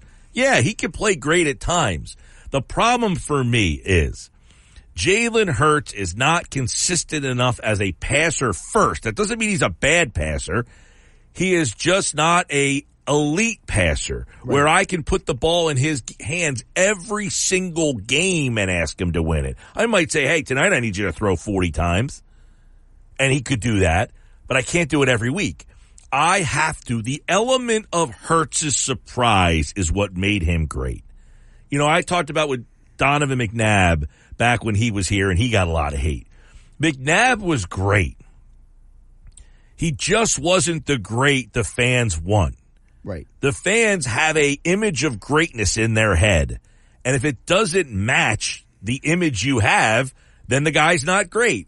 Jalen Hurts was great last year, but he wasn't the great that we all envision of greatness. When we see greatness, we see Joe Montana and Tom Brady and Peyton Manning and Patrick Mahomes, guys who essentially make plays with their arms. Jalen Hurts makes plays with his arms, but he makes plays with his arms because of the element of his legs. He's not one of these guys that is so inept as a thrower. Like Justin Fields is just not a very good passer. But he gives himself the ability to throw the ball because of his ability to run the ball. Right. Hurts can throw if you make him throw. He's not one of these guys, we're going to make you beat us, because he can. He just can't do it 17 weeks. Right. And I think that's part of the issue with Hurts is, for whatever reason, he is not running the way he did last year. The numbers are saying it. The rushes are down. The yardage is down. It is all not the same in that one area of the game. So we're holding it against the play caller that he doesn't have that trick in the bag, and I don't know that that's fair. So when you are telling him, and I don't know who told him, did Nick Sirianni say, hey, we signed this guy for $250 million, you can't use him the same way? Now, after Sirianni said in the offseason, we signed him for $250 million because of the way we used him. Right. But did Howie Roseman say, we signed this guy for $250 million, you can't get him hurt? Certainly possible. It's certainly possible. We're not privy to those conversations. If that's possible, then is he getting the full arsenal of his playbook? And then there's the other side of it. This is a first-year coordinator. This is the first time Brian Johnson has been the OC, calling plays in the NFL. And we know for a fact that calling plays in the NFL is different than college. Right, but my point is this. If you're a first-time play caller and now you've been handcuffed, sorry, you can't run this portion of the offense because we don't want to get the quarterback hurt. So wait a second. I've got all these great RPOs that I really wanted to show everybody, and now I can't use them? I don't know that this is the case, but my point is it might be the case, it might not be the case, but my eyes are telling me that this offense is missing a key element to it that made it so dynamic. When we talk about what was the Eagles' identity last year, downhill running, RPO, and then the big play in the pass game, right? Right. The big play in the pass game is gone for two reasons. There's no element of this run. The RPO's not holding anybody because they don't think the quarterback's going to run. And now the run game's not downhill because they don't think that the quarterback's going to keep the ball. So you have an ineffective running game, even though you have a Pro Bowl running back who went over 1,000 yards, which is kind of crazy when you think about it. Mm-hmm. You have an ineffective running game. You have taken away the element of the quarterback keeping the ball, and now that has limited the big play because nobody believes that the quarterback's taken off, so I don't have to keep my eyes in the back of my head looking for him. I can play, you know, the secondary and the safeties aren't keeping an eye on Jalen Hurts like they had to in the past. And can I throw one more wrench in there? A.J. Brown said that they improvised on that play that ended up being an interception throwing the Quez Watkins. Do we believe that was the first time they ever improvised? No, Sirianni brought that up today. You know, he said they've done it before. This isn't like crazy. Because he was asked, like, is that a problem that they improvise like that? They said they did it in the Kansas City game and it worked. And nobody says, well, hey, it worked, but why were they allowed to do it? But Sirianni gave two examples. One time it worked, one time it didn't work. Is it working 50% of the time, 33% of the time? That we don't know. Exactly. We can't go through every single play. So how many of these John McMullen, by the way, was the one who asked him that. Yeah. He said AJ used the term improv, freelancing, versus an audible, checking into the normal course of the offense. Sirianni said, yeah, they checked into a play in that situation. That was it. Just like he checked into the play in Kansas City, and it worked. This one didn't. Yeah. I'm wondering also what that has to do with this team as well offensively. How much of the improvisation may be hurting this team's offense? Sports Bash Live, 97.3 ESPN, the 97.3 ESPN free mobile app. You'll hear what Hassan Reddick has to say about something on the defense that might be a factor. My Friday 5, plus Adam Kaplan has football at 4. That's all coming up on the Sports Bash. Gov. For the ones who work hard to ensure their crew can always go the extra mile. And the ones who get in early so everyone can go home on time. There's Grainger, offering professional-grade supplies backed by product experts so you can quickly and easily find what you need. Plus, you can count on access to a committed team ready to go the extra mile for you. Call, click Grainger.com, or just stop by. Grainger, for the ones who get it done. The Sports Bash with Mike Gill on 97.3 ESPN and the free mobile app. All right, Friday 5 here on the Sports Bash Live, 97.3 ESPN. That's brought to you by BMW of Atlantic City. Your luxury BMW experience is closer than you think. Take advantage of exceptional savings at BMW of Atlantic City. Shop the complete line of inventory online, BMWAtlanticCity.com. I'm Mike Gill. This is the Sports Bash Live on 97.3 ESPN and the free mobile app. Download the app in the Apple Store or Google Play. All right, the Friday 5 this week, my 5 favorite games outside of the Eagles games. These are the games I'm paying the most attention to, all right? some interesting games this week. Here we go. Let's do this. First up, Buffalo, Miami, Sunday night. Winner wins the AFC East. Can't wait. You on board with that one? Oh, 100%. Dallas, Washington. I want to see if Dallas can lose. Dallas lose opens the door for a division championship. I'm not sure I even care if they win the division at this point, but hey, it's something. Of course, they'll be playing at the same time as the Eagles. Houston, Indianapolis on Saturday night. The winner has a good shot at winning the division and making the playoffs. The loser could be out. Two former Eagles, Shane Steichen and DeMeco Ryans. Ryans a player, Steichen a coach. Correct. Number 4, Atlanta, New Orleans. The winner of this game could win the division. The loser could still make the playoffs if it's the Saints. The Falcons would be out. They need some help even if they do win. But that game has a lot of interesting, weird scenarios in it. Yep. And the winner of that game, if they win the division, could be an Eagle playoff opponent. That's true. In fact, it's very likely that Atlanta, New Orleans, or Tampa would be the opponent for Philadelphia based on the results this weekend. So that's a game you got to keep an eye on. Jacksonville and Tennessee. Jacksonville needs a win. They would win the division. But a loss, and they could be out. This is a team that went to the AFC Championship game last year. And you always say, bet the Titans as a dog at home. They're a dog at home in this game, Mike. Yeah, I'm definitely betting the Titans in this game. That will be in my 6-pack of picks. You can book that one there. Titans are a 4-point dog at home this week. And I think hearing Mike Vrabel all week long basically pound the table that they're going to try to win this game tells me I'm going Titans with that one. You got Ryan Tannehill out there, too. I don't know if that makes me feel any better. Thanks for ruining my bet. Well, it might be a good thing. It's the better. There are other games that do have some factors in them. I mean, Seahawks have to win. Yep. Green Bay is playing the Bears. That's an interesting game. Green Bay has to win. Can Green Bay get in if they lose? There is a scenario, yeah. I pull up the poll. It's like some crazy, out of the blue thing. Yeah. So there are 5 games this week, finally, that I'm like, I could easily find fine, and I could have found 6 and 7.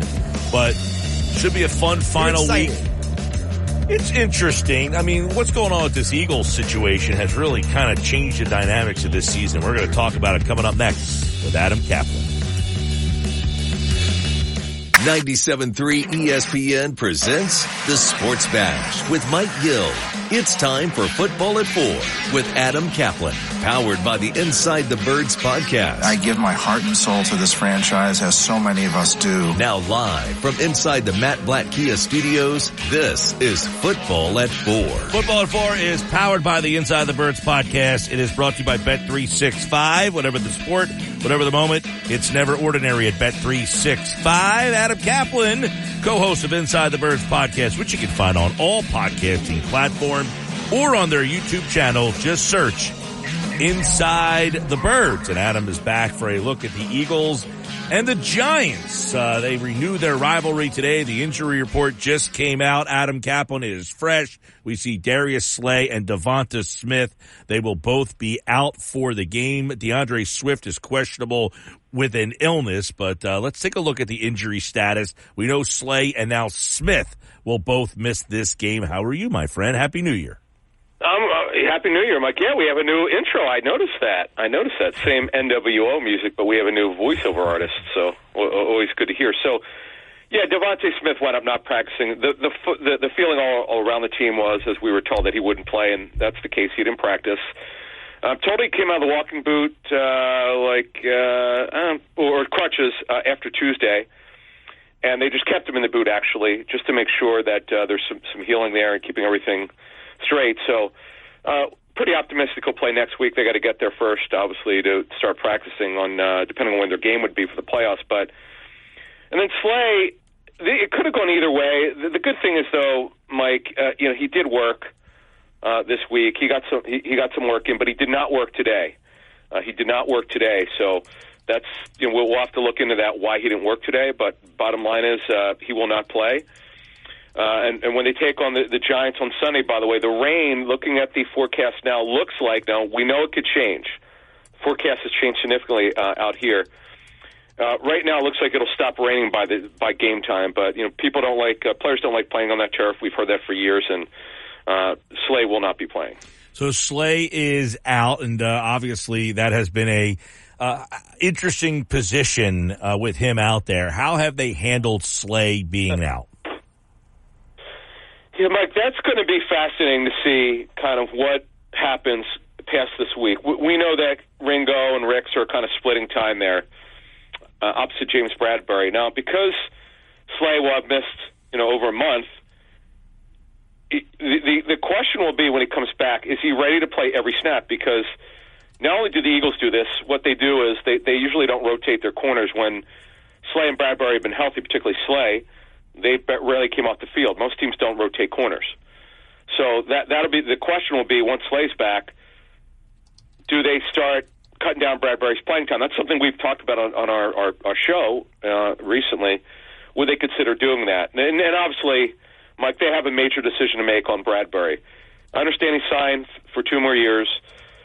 All the money next year is fully guaranteed, just under $11 million. But he's been so bad that they may have to make a decision they don't want to make, because asking him to take a pay cut is futile because he's owed $11 million. That makes no sense. It's just a matter of do they think these young kids could compete for it or not. But the bottom line is they're going to have to really address this position next season. Yeah, and obviously, you know, they got some young guys who have played on the opposite side there. I mean, are we suggesting that those guys have actually played better than James Bradbury? Do they give them a better chance to win than James Bradbury? They get Maddox back as well. They'll get Slay, so they should be fully healthy when they go into the playoffs. That'll be something interesting. Jordan Davis with the ankle. Zach Cunningham, will he be back this week as well and play? Yeah, Zach Cunningham, the only issue is here, yeah, he's been cleared to play.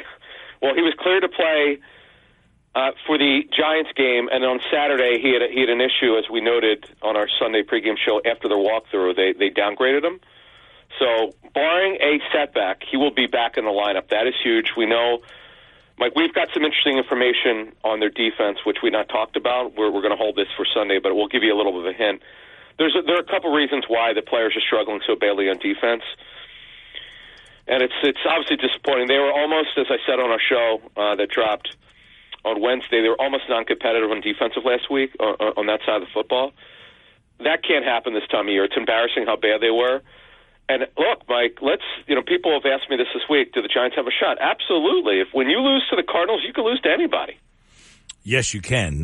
When you lose to the Cardinals, you could lose to anybody, which is an interesting thing. We talked about this. If you lose to the Cardinals one week and the Giants the next, does this team look at themselves in the mirror and have to ask different questions? You know what I mean? It's one thing, hey, we lost to the Cardinals. We lost to the Jets earlier in the year. It's like, those things happen. But if you lose back-to-back weeks to organizations like this, you might have different questions going into the offseason. What about the Giants? Where are they health-wise? Yeah, they've got a couple guys who are hurt. So, boy, they seem more optimistic earlier in the week, but they're going to be without rookie corner Deonte Banks, who's been a starter at right cornerback. He's out with a shoulder injury. That's not good. Obviously, Jason Pinnock, who's been a really good story, he was claimed off waivers. He was a draftee of the Jets. He was claimed off waivers to last August. And he's been a starter from out of University of Pittsburgh, and he will not play with a toe injury. So you got 2 starters in their secondary not going to play. Looks like the weather's going to be clear when they line up at 4:25 on Sunday. So that means, when the Eagles throw it, they should have better success. So, Mike, that's the thing I do want to mention. The Eagles' offense can no longer carry this football team. If they needed to last year, they could have done it. Not this season. It's not good enough. It's looked better the last 2 weeks. They're still leaving some points on the field, but I would say this past game, they just didn't have it. They got ball controlled, almost 2-1, Mike, against the Cardinals. Who would have thunk it? And that is going to be the key here is, Mike, they've got to slow down Barkley. Barkley, I know, has not had a good season, but he's had some really good games against the Eagles. And this is a huge game for him as he heads to free agency, so they got to slow him down. If they slow him down, the chances of them winning are pretty high. Yeah, Barkley, by the way, was over at the Ocean Casino the other day while we were doing our show there. Maybe not as focused on the game as you would like there. But A.J. Brown spoke on Wednesday. Give us your thoughts on what came from A.J. Brown. We're going to talk more about this in depth on Sunday with Jason Avant on our pregame show, but I'll give you just a little bit of what I'm thinking. I know I've known a lot about A.J. Brown from talking to the Titans about him. Kind of a heart and soul of a football team guy, one of their leaders. We had noted that the Titans source told us that he was actually, some people thought with the Titans that he could have been more of a leader than Ryan Tannehill and Tannehill's quarterback. I mean, that's how special the guy was as a leader, emotional leader and all that. And look, we see some of this here, but and why I appreciate him being honest about the freelancing or whatever that case may be. And Sirianni's quotes today were odd. That he was almost saying like it's okay. I didn't really understand how he could say what he said.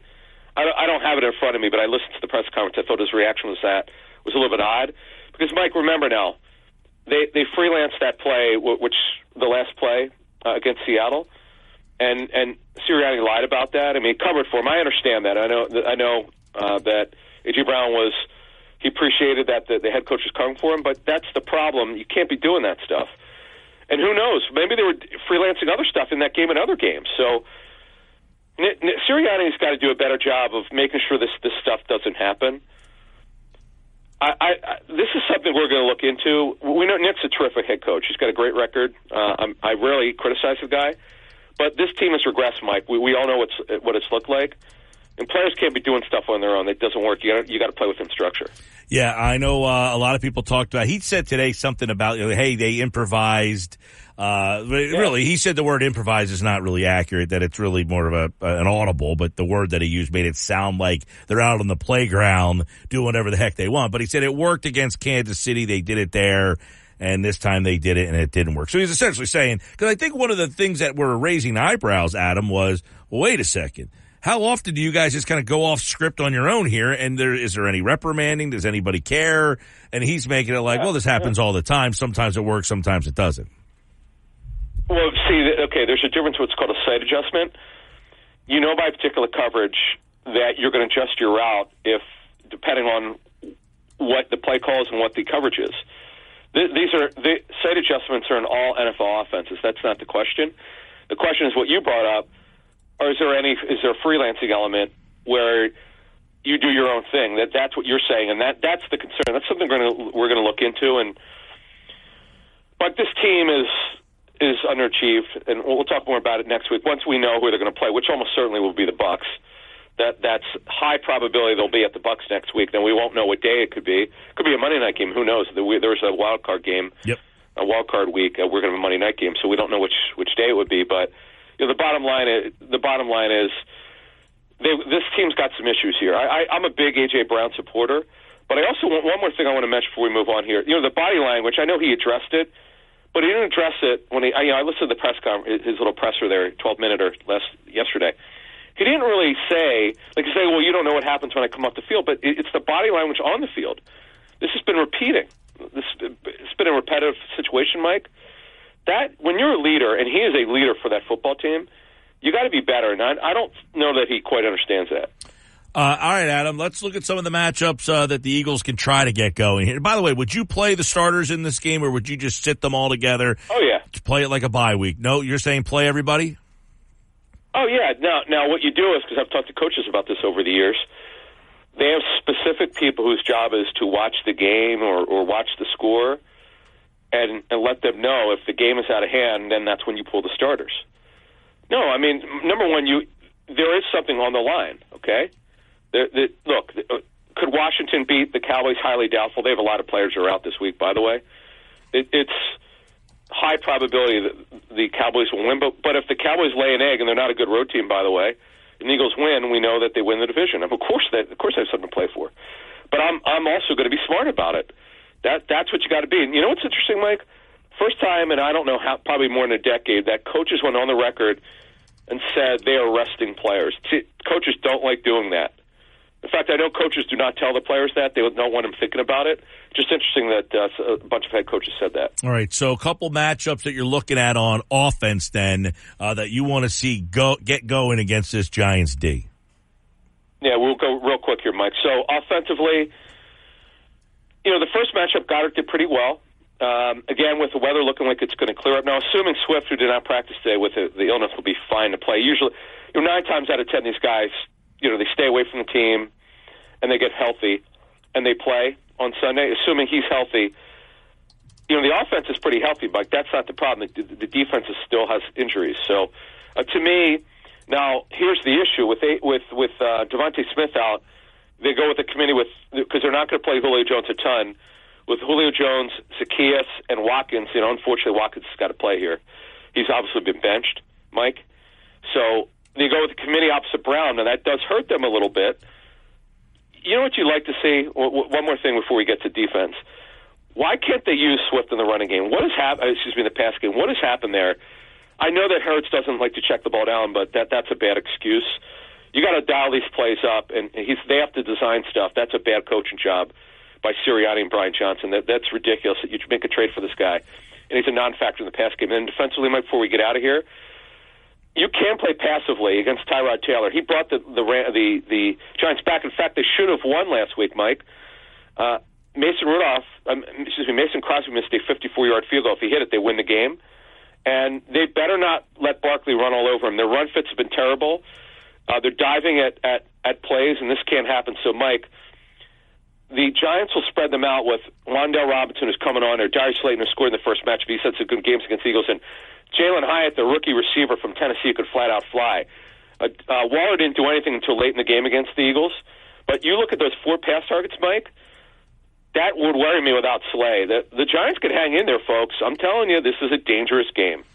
Well, it all happens at 4:25 right here, the final game of the regular season before the playoffs. As Adam mentioned, they could play Tampa. It could be Monday night, and we'll break it all down right here next week on Football at 4 on the Sports Bash. Thanks, Adam.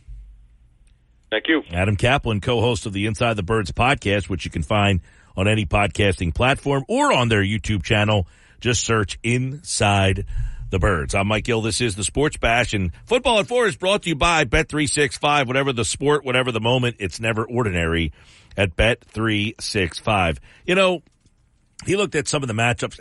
I know nobody cares about this game all that much. We're just so frustrated. But Jalen Hurts against this Giants defense, this is a game. Now, the weather situation, who knows? But this is a game where you want to see Jalen Hurts maybe show that he still has. Now, I don't know. Do you want to hold that back at this stage?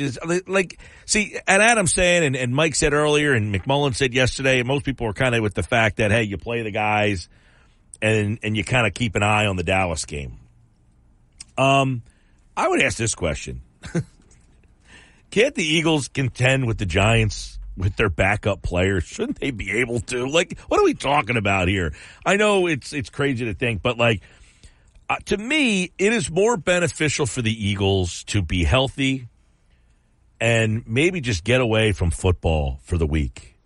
You know, when you get to a bye week in your season, it is kind of like that, all right, let's self-evaluate, let's self-scout. I feel like the Eagles need to treat this week like a bye week almost. And just, like, when was the Eagles' bye week? It was like a little bit later this year, wasn't it? Yeah, it was after the Cowboys game. So yeah, it was like week 10. Yeah, so, exact week. You know, it was about 8 weeks ago, and it was like 10 weeks. So they played 10 straight weeks and went 9-1, I guess, up to that point. Yeah, because they only lost to the Jets. Right. And then after that, you know, they've kind of fallen apart here a little bit towards the end. I just find, like, for me, you know, it might be more conducive to the team to just. They were 8-1 at the bye week. So, because the bye week was, even though it was it was 9 games before the bye week. Yeah. So week 10, and then since going 8-1, that's where they've lost now 4 games. Yeah, I feel like there's just not enough to gain. I get, like, if Dallas lost the game and you played your backups and lost, you might say, "Oh my God, we could have got a home game," but. In my mind, if you're the 3 seed, okay, if you're the 3 seed, you would play in the first round the Rams, most likely. Correct. If the Rams lose this week and Green Bay wins, what happens? I believe the Packers could move up. The Rams drop down. Let me double-check the standing numbers. Like, Green Bay to me is a team that I feel is very average. And I think the Rams are better than average. I think the Rams are good. I don't know that they're great. But the Rams could beat anybody. I think the Rams could beat anybody. Like Matthew Stafford, Cooper Kupp, Puka Nacua, Kyron Williams. They've got a pretty solid defense. They're well coached. I think the Rams are a team that, like, you know how every year there's that team that's like, you don't want to face them if they get into the playoffs. They might not win the whole thing, but at the end of the day, you might look back and say, man, we got into a fight with that team. So I'm interested because the Rams aren't playing anybody this week. They're playing the 49ers backups. But they're playing their backups is my point. The Rams are not playing anybody this week. They're sitting everybody. They can still win the game, though.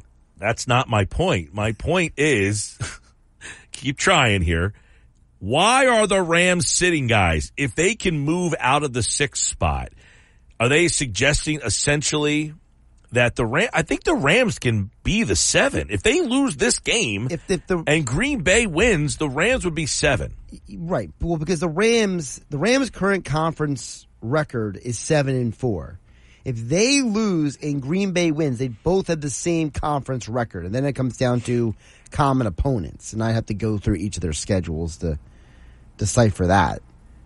I'm pretty sure that if Green Bay beat the Rams earlier this year. So if the Packers win and the Rams lose, the Packers will jump the Rams. So if you're the Rams, you're saying, I don't care if I'm 6 or 7, essentially. Yeah. That's basically what you're saying. You're saying you don't care if it's Dallas or Detroit. Give them. Bring it. Right. But the interesting part is this then. Let's say, so right now, if Dallas wins, they'll be the 2. Correct. If the Rams lose the game and they fall to 7, Dallas is now playing the Rams. If you're Philadelphia and you're the 5, that's the best case scenario because I think the Rams could go to Dallas and win that game. 100%. If the Rams won that game, they would then go to San Francisco and Philadelphia as the 5 would then go to Detroit. That is correct. Yes. Now, because the lowest seed left plays the top seed. Correct. Now, if it was flipped the other way and you end up winning the division, and Detroit becomes the 2. Right. And you're the 3, unless Detroit lost. Unless Detroit loses, because they're playing Minnesota trying to get into the postseason. Right. Dallas beat Detroit, so they have the tiebreaker there. Philadelphia would be behind Detroit in a tie-breaking situation. They both have the same conference record, so let me check their common opponents here. Oh, so that's not definitive. If Philadelphia beat the Giants and Detroit beat Minnesota, then what? They had the same conference record. Right. So then you go to the common opponent. That's what I'm checking right now. So they both. I think we talked about this the other day in the Minnesota game. They both beat the Chiefs. They both lost to the Seahawks. Scrolling. They both beat the Bucks. Let's see here. Well, Philly split with Dallas. That's where it gets hard. Philly played Dallas twice and split. Detroit played Dallas once and lost. They both beat the Vikings. So. Yeah, it comes down to then it's strength of let me double-check the NFL thing, but I believe it's strength of schedule. Well, it's the record against common opponents. We haven't figured out what those records are. Well, that's the problem. Neither team has – so like. Well, my point is this. Yeah. If Philadelphia finds more value – now, of course, being at home would certainly be better for them, okay? If they win the game, these are the scenarios for them. If you're the 5 seed, you play Tampa. If you win, your next game is likely against San Francisco on the road. Unless the Rams lose this week to San Francisco. The Eagles have a better strength of victory than the Lions. So the Philly Eagles would be 2. The Eagles could jump, yes. Interesting, because I have read that they could be 2 or 3. Yeah. I'm wondering what the scenario would be. Philly needs Dallas to lose. Oh, if Detroit won, Detroit would still be a game ahead of Philly. Well, because that's how they could be 3. Right. Yeah, so they have the tiebreaker over Detroit. They would be 2. If Detroit lost this week, Philly would be, and Philly won and Dallas lost. Because one of the tiebreakers that's all confusing on the list is strength of victory. Yeah. Hold on a second. So if Philly won and Detroit won, they would both be 12-5. Correct. And if Dallas lost. And they had the same conference record. I got that. If Dallas lost and Philly won and Detroit won, Philly would be 2. They can be. Because of the strength of victory, schedule, blah, blah. Yes. If Dallas lost and Philly won and Detroit won, Detroit would be... and Detroit lost. Detroit would be 3 and Philly would be 2. That's how Philly would end up being 2. Right. Now, obviously, the strength of victory will change depending on what happens in the Lions. So what is the scenario in which the Eagles would be 3? It would be... Oh, if they won and Detroit lost. No, that would be 2. No, they would be 2. But then you're saying if they have the same record that Philly beats them there as well. Yes. So Philly can't be 3? I don't see a scenario in front of me, according to the NFL thing, that they would be 3. Yeah, because I thought I read that they could either be 2, 3, or 5.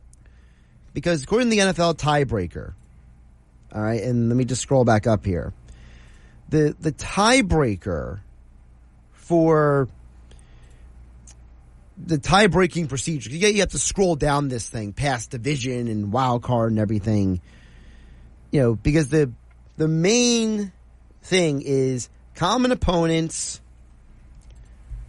obviously it's head-to-head, then it's conference record, and it's common opponents, and then you get into all of these, best combined ranking among conference teams, strength of victory, strength of schedule, strength of wins.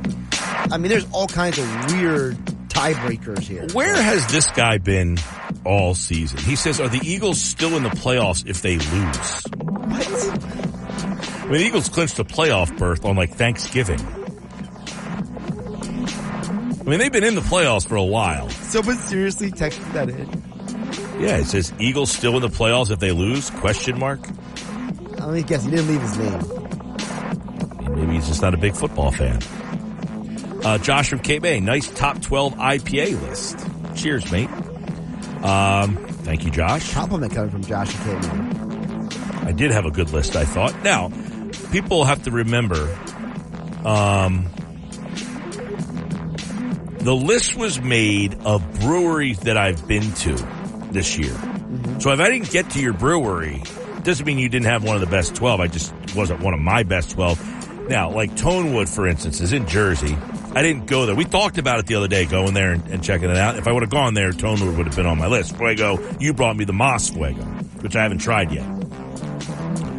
But Tonewood Fuego would be one of my 12 favorite beers of the year, but I didn't go to Tonewood's brewery, so they weren't included on the list. I had to have been at your place, and I have the list of the places I went to, which was a lot, by the way.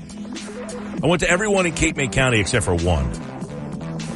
And for no reason, I didn't exclude them for any reason other than just of location, where we went in the thing. There wasn't I'm ranking them in any order. So yeah, you can check out that list. I'll go over it a little bit later at the end of the show when we do our Happy Hour Friday picks.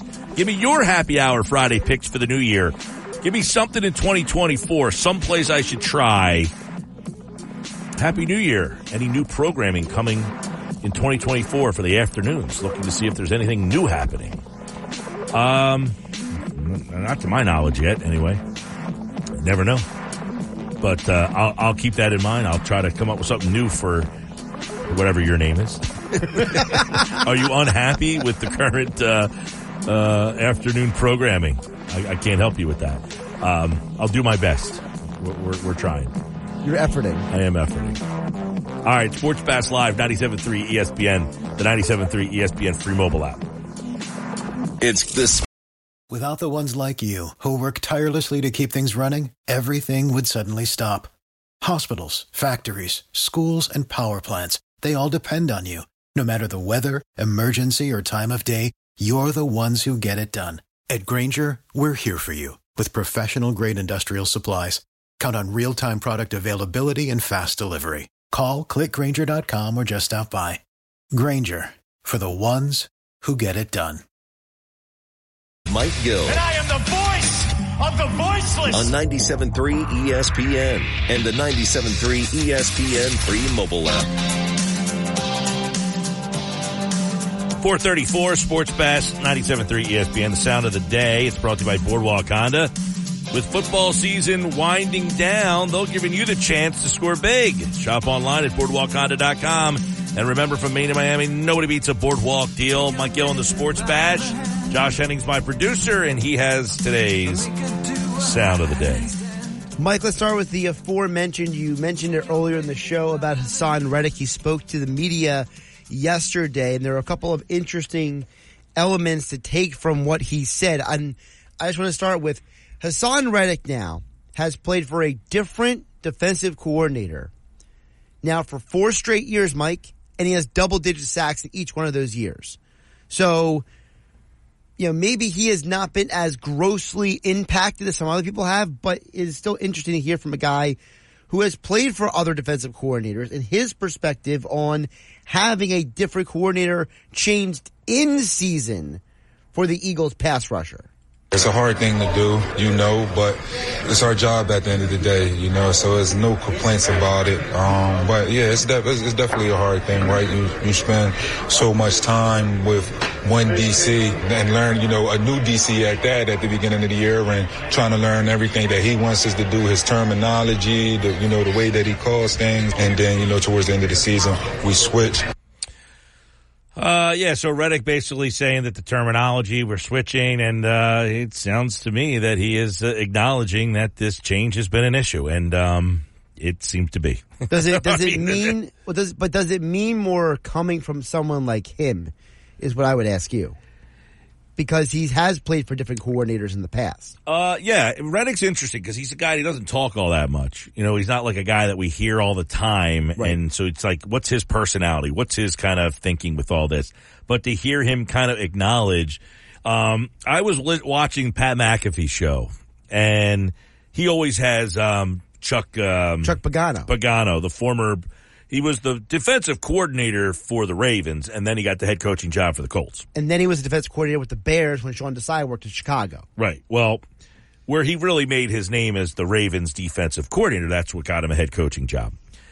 And he talked about on McAfee's show about, because McAfee basically said this is fixable. And he says, well, it has to be fixed. You don't have a choice. You're the coach. You need to figure out a way to fix it. And his point was saying, how much are they getting to practice the defense as opposed to, hey, we're changing things, and now we have to get into your mind the verbiage and all of that kind of stuff. Right. So he said, and they look a step slow. Is them looking a step slow, them not trusting or knowing what they're supposed to do in the scheme? It's certainly possible, because it's actually something that Bart Scott actually said the same thing this week on Get Up. I'll play that right here real quick because it lines up with what you said about what Pagano was saying. To me, I think it's more of a philosophy. They don't know how they want to attack and where they're supposed to fit, so they're guessing, and they're not playing fast. They're playing slow because they don't know. I don't know if they've added some things to it, if Patricia changed some of the fundamentals about how you fit and how we play certain routes. But zone could be turned into man as well when you think about cover three. If you want to go that route, 2 verticals to that side makes it man-to-man. So you got to have these guys play and execute at a higher level. Yeah, I mean, look, I think the defensive scheme thing, it's funny because we talked about this a couple of weeks ago. On offense in Buffalo, they changed the coordinator, and it seemed to help them. Now in Philly, they changed the coordinator in defense, and now we're saying this might be a problem. This might be, look, the Raiders, they changed head coaches. I'm assuming when they changed head coaches, they probably made some tweaks or changes in verbiage on offense, defense, or something. So then is there something different about then? Reddick said there's different verbiage, right? So is Patricia trying to make too many changes in season then? for a group of guys who are so used to things being verbalized a certain way? At this stage of the season, I would think so, yeah. Especially, you know, one of the things that Pagano said, by the 10th, 11th, 12th week of the season, this is now you're on autopilot. Mm-hmm. The verbiage is in your head. Everything is going. This is when you're starting to really spread your wings. Right. And then right at the point you're starting to feel comfortable with what you were told in training camp, you're now changing. Yeah, so maybe this, at the end of the day, this is just going to backfire on the Eagles. I mean, they're allowing over 22 points per game in the second half of three games with Patricia. So, obviously this is not working, Mike. It's not going as planned. Yeah, and I'm interested to see. I wanted to maybe get into this with Sal a little earlier in the show because we were talking to him about Sirianni. Is he on the hot seat? Are the coordinators or changes? Is Patricia the coordinator definitively next year? Like, hey, you only got a couple weeks, but we really didn't get a chance to let you implement what you want to implement. I don't know. Is it something where it's maybe an experiment? Like, maybe neither guy will be back next year. How crazy would that be? Well, if it's an experiment, I don't think it's a fair experiment to Patricia to say you got 4 weeks to change the defense. You know, it's like, hey, the defense is struggling. Go in there and call his defense, not yours, his.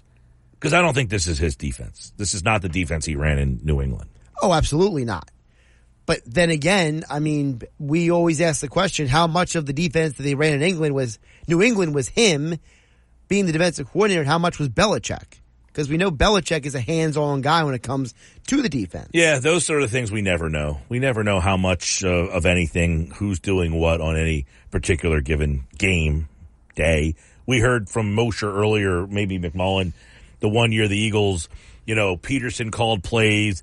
The other guy called plays in the red zone. The other guy called plays in the 2-minute drill. Like, hey, we're under 2 minutes. Now it's your turn. Like, right. I've never heard of such a thing. I think that was, 2020 when it was like Rick Scangarello was like the run game coordinator or something like that. And Press Hill was like the pass game coordinator. It was an absolute mess. Speaking of Reddick, he did talk about, because people, as yourself, Mike, have mentioned, hey, why are they dropping Hassan Reddick in the coverage? This guy's supposed to be your best pass rusher, but are you using him properly? And Reddick was asked about his, modified new role in Patricia's game. I'm interested in this. Man, right now we just trying to get things done to win a game. I'm just doing what's asked of me at the end of the day and trying to help the team win and with whatever way we can win.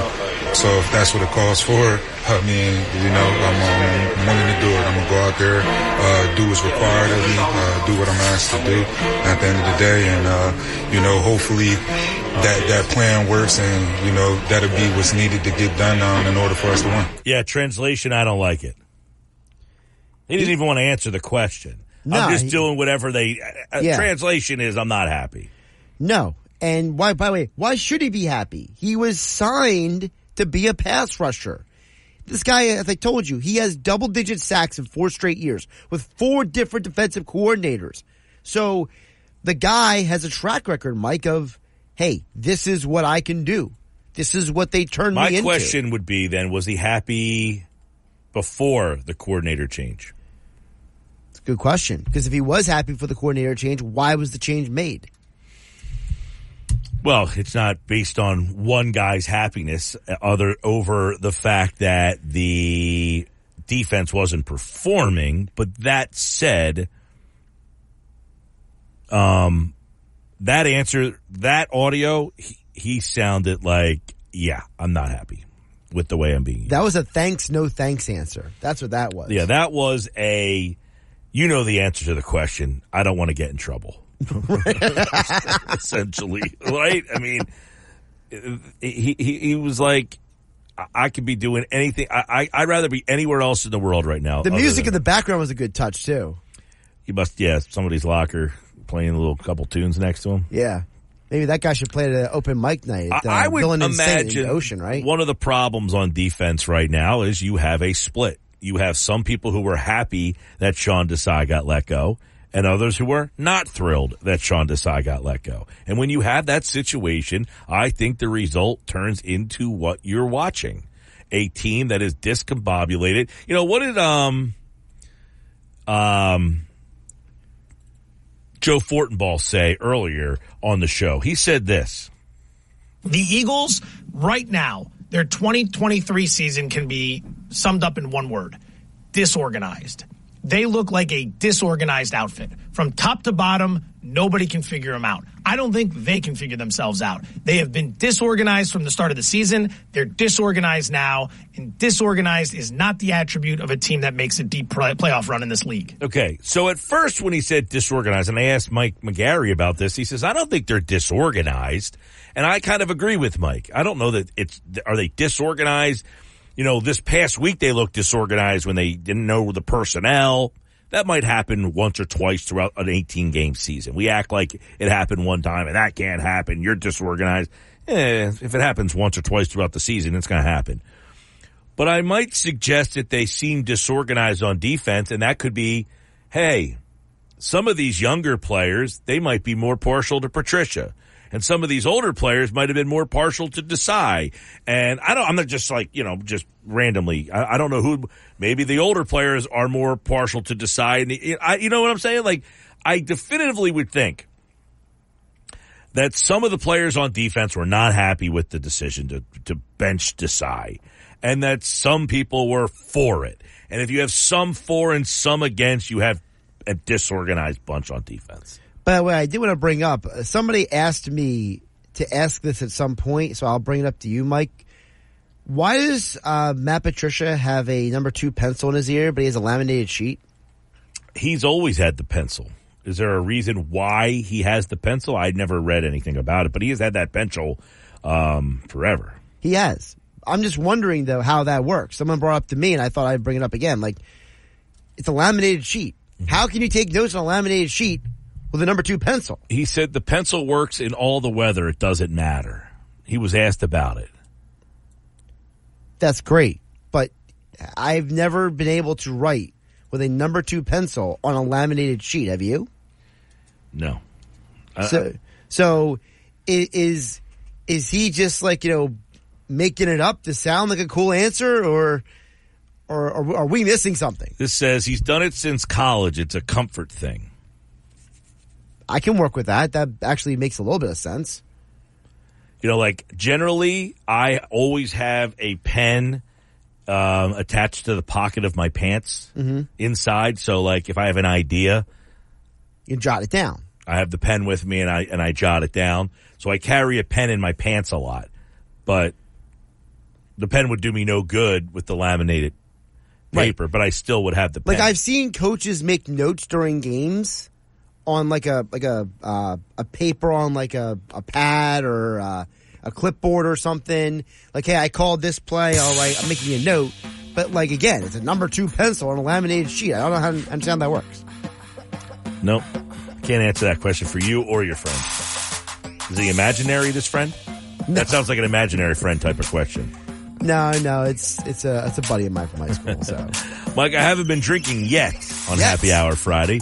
It may seem so, as I'm suggesting the Eagles hosting the Rams in the NFC Championship. Well, the Eagles would host the Rams because the Rams can't be 5 and the Eagles can't be 6 or 7. So if they both made it to that round, the game would be in Philadelphia. By the way, the guy who texted in about whether the Eagles could make the playoffs if they lose, I said they clinched the playoff spot 3 weeks ago, and he said, oh, LOL. For Sports Bash. Coming up, it's Happy Hour Friday, the first one of 2024. It's this. Without the ones like you who work tirelessly to keep things running, everything would suddenly stop. Hospitals, factories, schools, and power plants, they all depend on you. No matter the weather, emergency, or time of day, you're the ones who get it done. At Grainger, we're here for you with professional-grade industrial supplies. Count on real-time product availability and fast delivery. Call, click Grainger.com, or just stop by. Grainger, for the ones who get it done. Mike Gill. Do I have everybody's attention now? On 97.3 ESPN and the 97.3 ESPN free mobile app.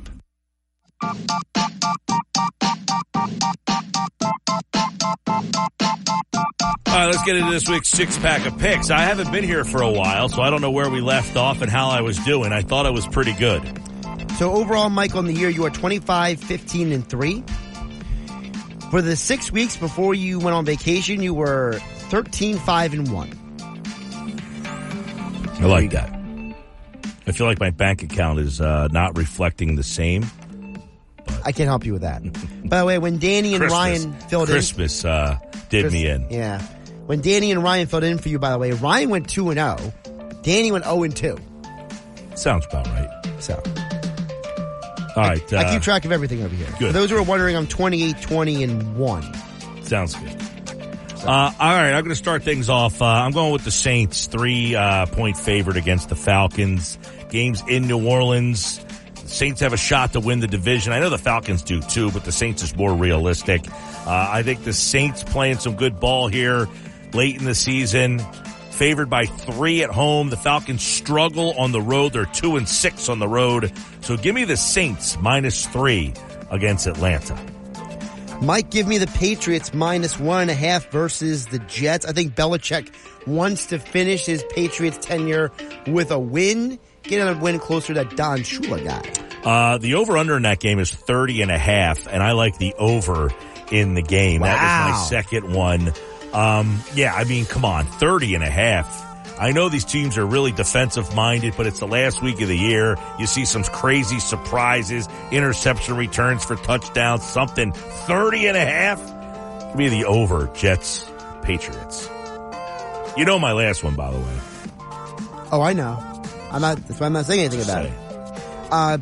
I'm also going to go Bills -2.5 at the Dolphins, Mike. I just look at the Bills, and I'm like... Look, I just think they're going to win the game. I don't know how many points they're going to win the game, but 2.5 allows me for a field goal. And I think the Bills are just a better team right now. By the way, no Bradley Chubb. That's a big deal. My last one is going to be an easy one for everybody. Jacksonville's favored by 4. I'm taking the Titans at home. I think Tennessee gives them a game. They might even win the game. I want Jacksonville to win. I'm cheering for Jacksonville here. I want to see them get in. But I can't bet against the Titans as a home doggy dog. So I'll take Tennessee -4, or +4, I should say, against Jacksonville. Mike, you know what time it is. Stone Cold Lock of the Century. All the way. Mike, give me Raiders -3 at home against the Broncos. Broncos got Jarrett Stidham at quarterback, and Antonio Pierce is coaching for that job that the players want him to have. So Raiders -3 at home is my Stone Cold Lock of the Century. All the way. That's our six-pack of picks. They're brought to you by Cape Regional Health System, your healthcare partner for a healthier life in Cape May County. Good record. What was your record? You didn't give that. Overall, it's 28, 20, and 1. 28, 20, and 1. Not bad. Still all. Look, these are money-making picks on the season. We're doing our best to help the people. We are. Sixers tonight against the Knicks. You can hear the game on 97.3 ESPN. I got some Sixers news coming up on the other side. I'll update you on that and more. More Sports Bash coming up on 97.3 ESPN. This is the Sports Bash with Mike Gill on 97.3 ESPN and the 97.3 ESPN free mobile app. Now live from the Matt Blatt Kia Studios, here's Mike Gill.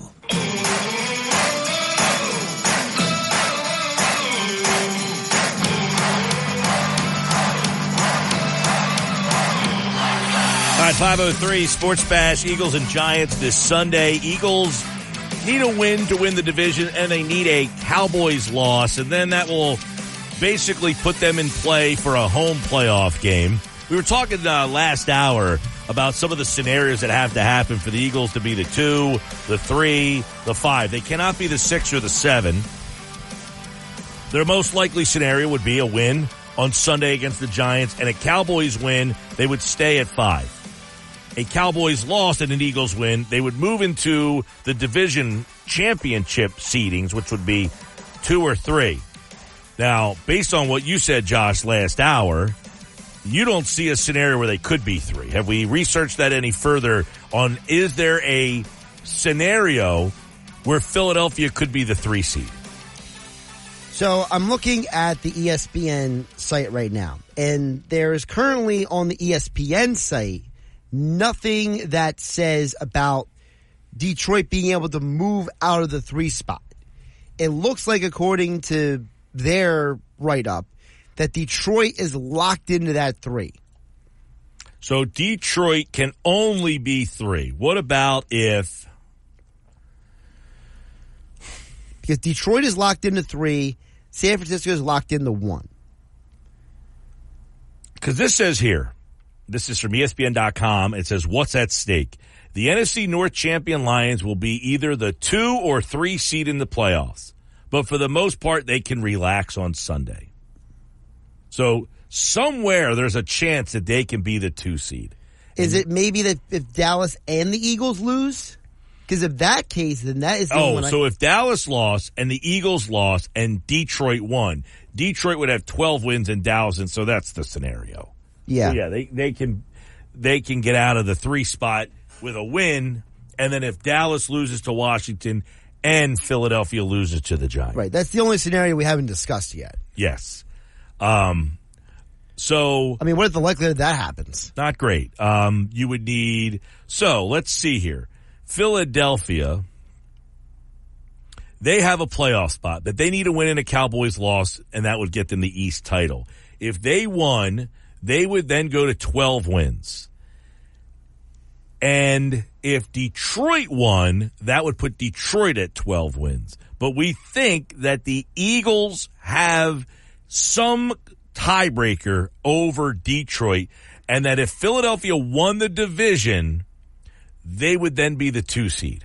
Currently, the Eagles have the better strength of victory than the Lions, and they have the same strength of schedule as the Lions currently. They both have a 7-4 conference record. And when we went through their common opponents, they both basically had the same record against everyone. Mm-hmm. They both beat the Chiefs. They both lost to the Seahawks, which that of itself was wild, right? They also... both beat the Buccaneers, and they both lost to the Cowboys. Now, there is an edge. The Eagles also beat the Cowboys. That's the edge the Eagles have in their schedule. The Lions are 0-1 versus the Cowboys. The Eagles are 1-1. That's part of the reason why the Eagles have a better strength of victory on the season. So, an Eagle win and a Dallas loss, Philadelphia would likely be the 2 seed, which means they would play the 7. Correct. Now, the 7 could possibly be the Rams. It can. Because if the Rams lose this week... and the Packers win. Now, the Packers are playing the Bears. Yep. And the Rams are playing the Niners, but they're also not... They're sitting everybody.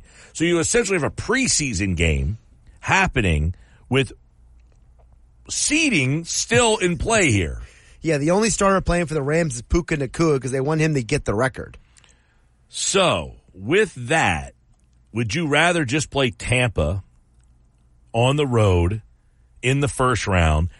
And then, see, if Dallas wins the division, they are 2.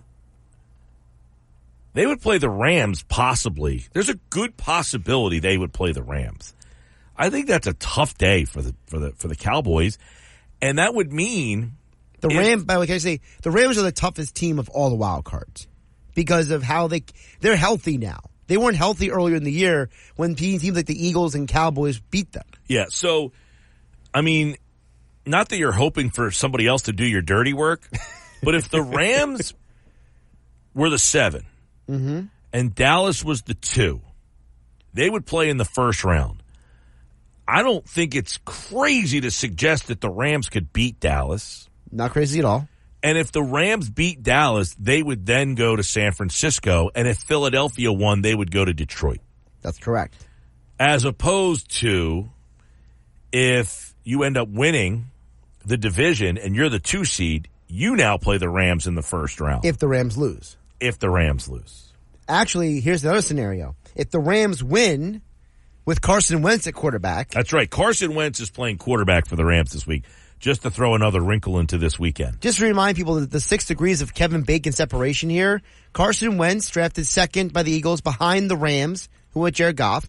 Carson Wentz's 2017 season ended versus the Rams. And the Rams are now the team that has him on their team. I keep thinking of him getting that injury in that stadium. It wasn't SoFi. It was the Coliseum. Yeah. So I keep thinking of him getting that injury in that stadium and thinking how much that altered his career. Yeah. And now he's playing for that team. It's pretty crazy to think back at that play altered his career so much, and now he's playing for that team and has a chance to help them with their seeding here a little bit. So if the Eagles win and the Rams win and the Cowboys lose, the Eagles could be playing the Packers in the first round. The Packers in the first round. Because the Eagles are the 2 seed. Oh, if the Packers were the 7. Yeah. Right. Because if the Rams win, the Eagles win, and the Cowboys lose. The Eagles would be 2. Mm-hmm. Cowboys would be 5. Yep. Rams would be 6. Gotcha. Neither the Packers or Seahawks or Saints would be 7. Gotcha. I mean, there's a lot there.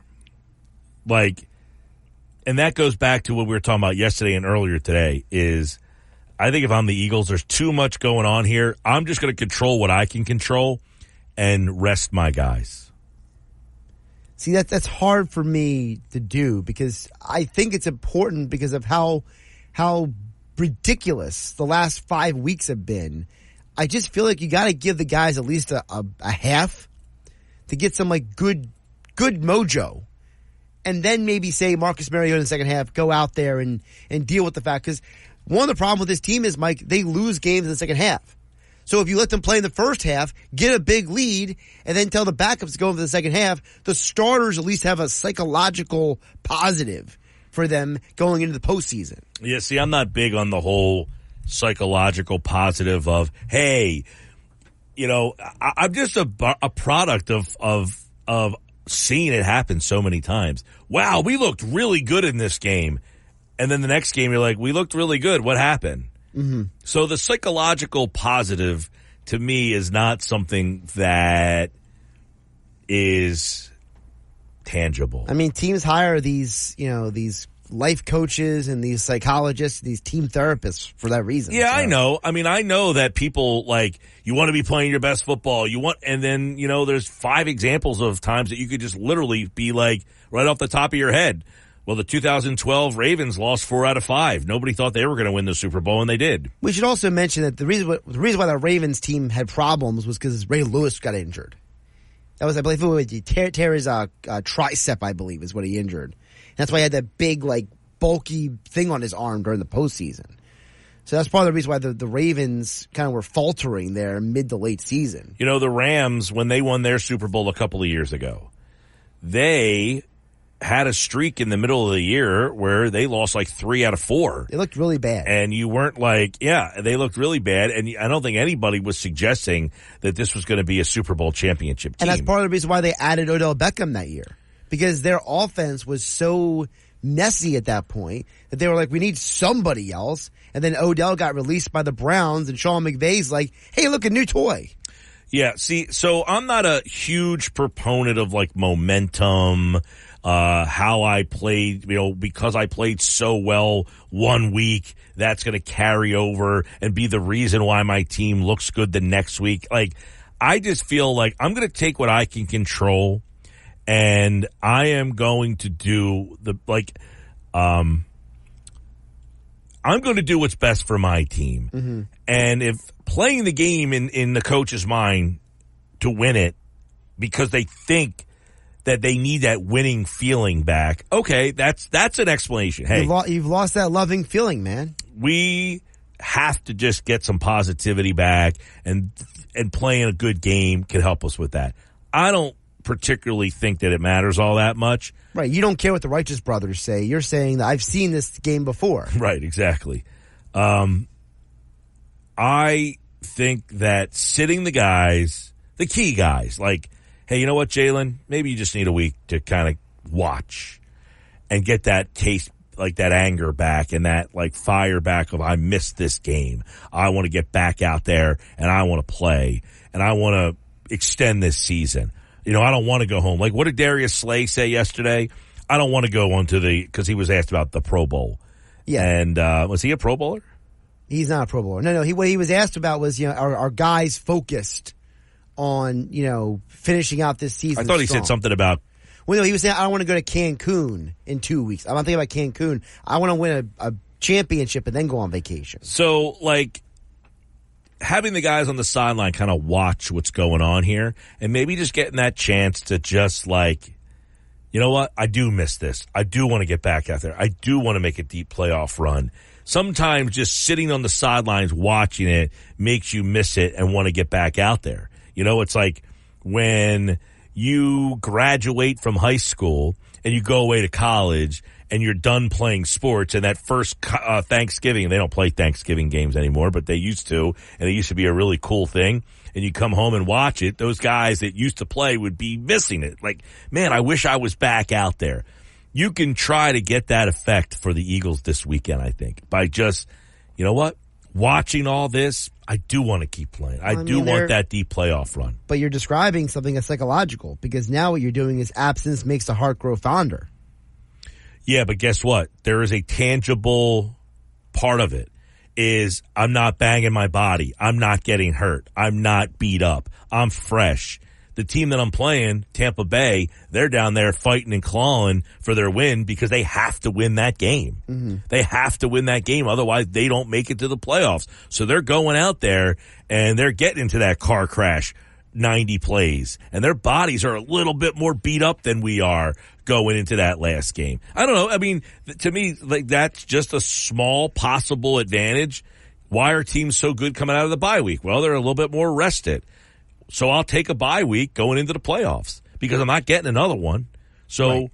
I think where this team is right now, there is, unless people out there are listening and think I'm wrong, and I would love to hear, give me a reason, and I'm open to it, that what could be gained by the Eagles playing this game and playing it to the best of their abilities to win. And not to put words in your mouth, but I don't think you're completely dismissing what I'm saying. You're just saying, listen, I've seen teams have rough stretches, rest their guys, and then come back in the postseason. What you're saying is, it's not that what you're saying to me at least is, it's not that what I'm saying is necessarily wrong, but you're saying, I saw the 2017 Eagles. I saw them, you know, drop the ball the last few weeks of the season, not look great, and then go on to win a championship. What you're saying is, by the way, you brought up the 2017 Eagles, who did not look good their last couple weeks of the season. No. So much so that people wanted them to replace Nick Foles because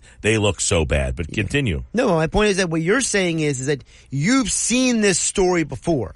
You've seen this scenario before, and that's why for you, you don't need the Eagles to be out there on Sunday full force. I'm just asking. I'll ask you, and you can speak for the people. If the people want to text in, 609-403-0973.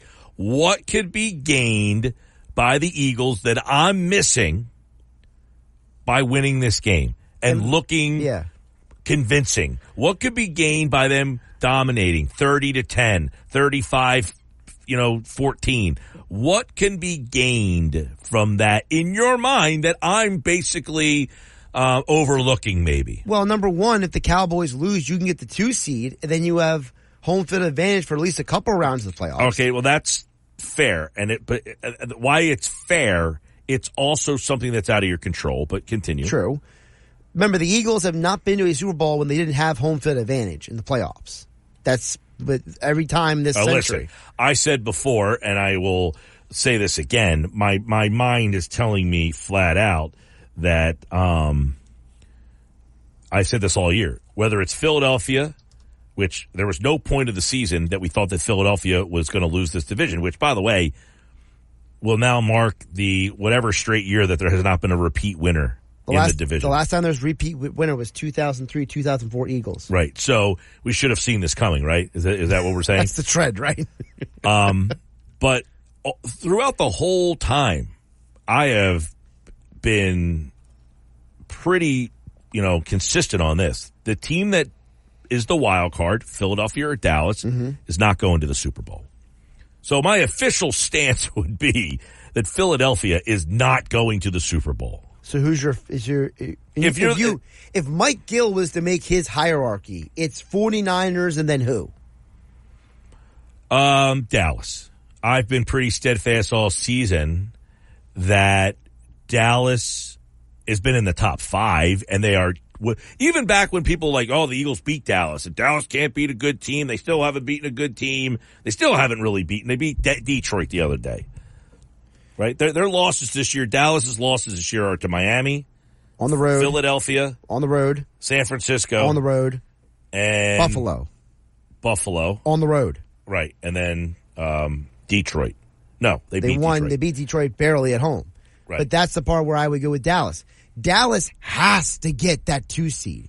Like if you're Dallas, you have not lost a single game at home. And you got lucky to beat Detroit. You know what? You better go out there and beat Washington. Yeah, and do I think Dallas is going to go to San Francisco and win? No.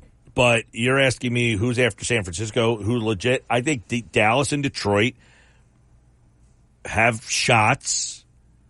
Well, like, for example, you mentioned how there's a scenario where the Rams could play the 49ers in the second round. And if the Rams beat the 49ers, which is certainly possible, then you knock out the number one team in the conference, and anything is possible. Well, that case scenario, yeah. Now you're going down a road where you've got upsets that have. Listen, when the Packers and Giants went on to win their last Super Bowls, they were 6 seeds. Yeah, but they did the upsetting. That's what I'm saying. They didn't use somebody else upsetting somebody else. No, what I'm saying is that we've seen people get upsets before in the postseason, so it's not. It's not like we're proposing something that is, like, never happened before. You know, back to your point of the eye test has told me I have seen the Ravens, the Eagles, and other teams not play well on the stretch. Well, I'm saying I've seen number one seeds lose in the postseason before. Mm-hmm. So It opens the door for everyone else. You know, and if you go by what some of the people who have come on with you on the Sports Bash this week, it's the idea that, you know, the Eagles are not an elite team. Yeah. But they can beat some of these other teams that are not in the 49ers. Yeah, I will, you know, be very clear on this. I'm just giving hypothetical situations. I think if you're the 5 seed, Philadelphia or Dallas, you ain't going to the Super Bowl. I mean, that's just the way it is. You're not going on the road and winning 3 times. I've said that pretty firmly all the way through, back even when Philadelphia was way in control of this division, that whoever was the 5 seed, whether it was Philly falling to 5, which we didn't see that possibility really happening, and now it has, they're not going to the Super Bowl as the 5 seed. It's just not happening. So you might say, then why are you sitting your players? Well, guess what? I'm going to give myself the best. Just because Mike Gill doesn't think they can win as the 5 seed doesn't mean they can't. So if I'm going to be as the 5 seed, I'm going to give myself the best shot I can from that 5 hole. And to me, it's being well rested and ready to go and getting my mind off it. Listen, I get it. It's something that, you know, and I'm not dismissing what you're saying either. I just think that for me, I would like to see the guys out there because I think that there's still something to be gained from this. Now, look, as I said earlier, if you're at halftime and the Cowboys are winning like 28-3 over Washington, you know, Sirianni would be like, hey, guys, backup time. No, we have no chance at winning the division. Sorry.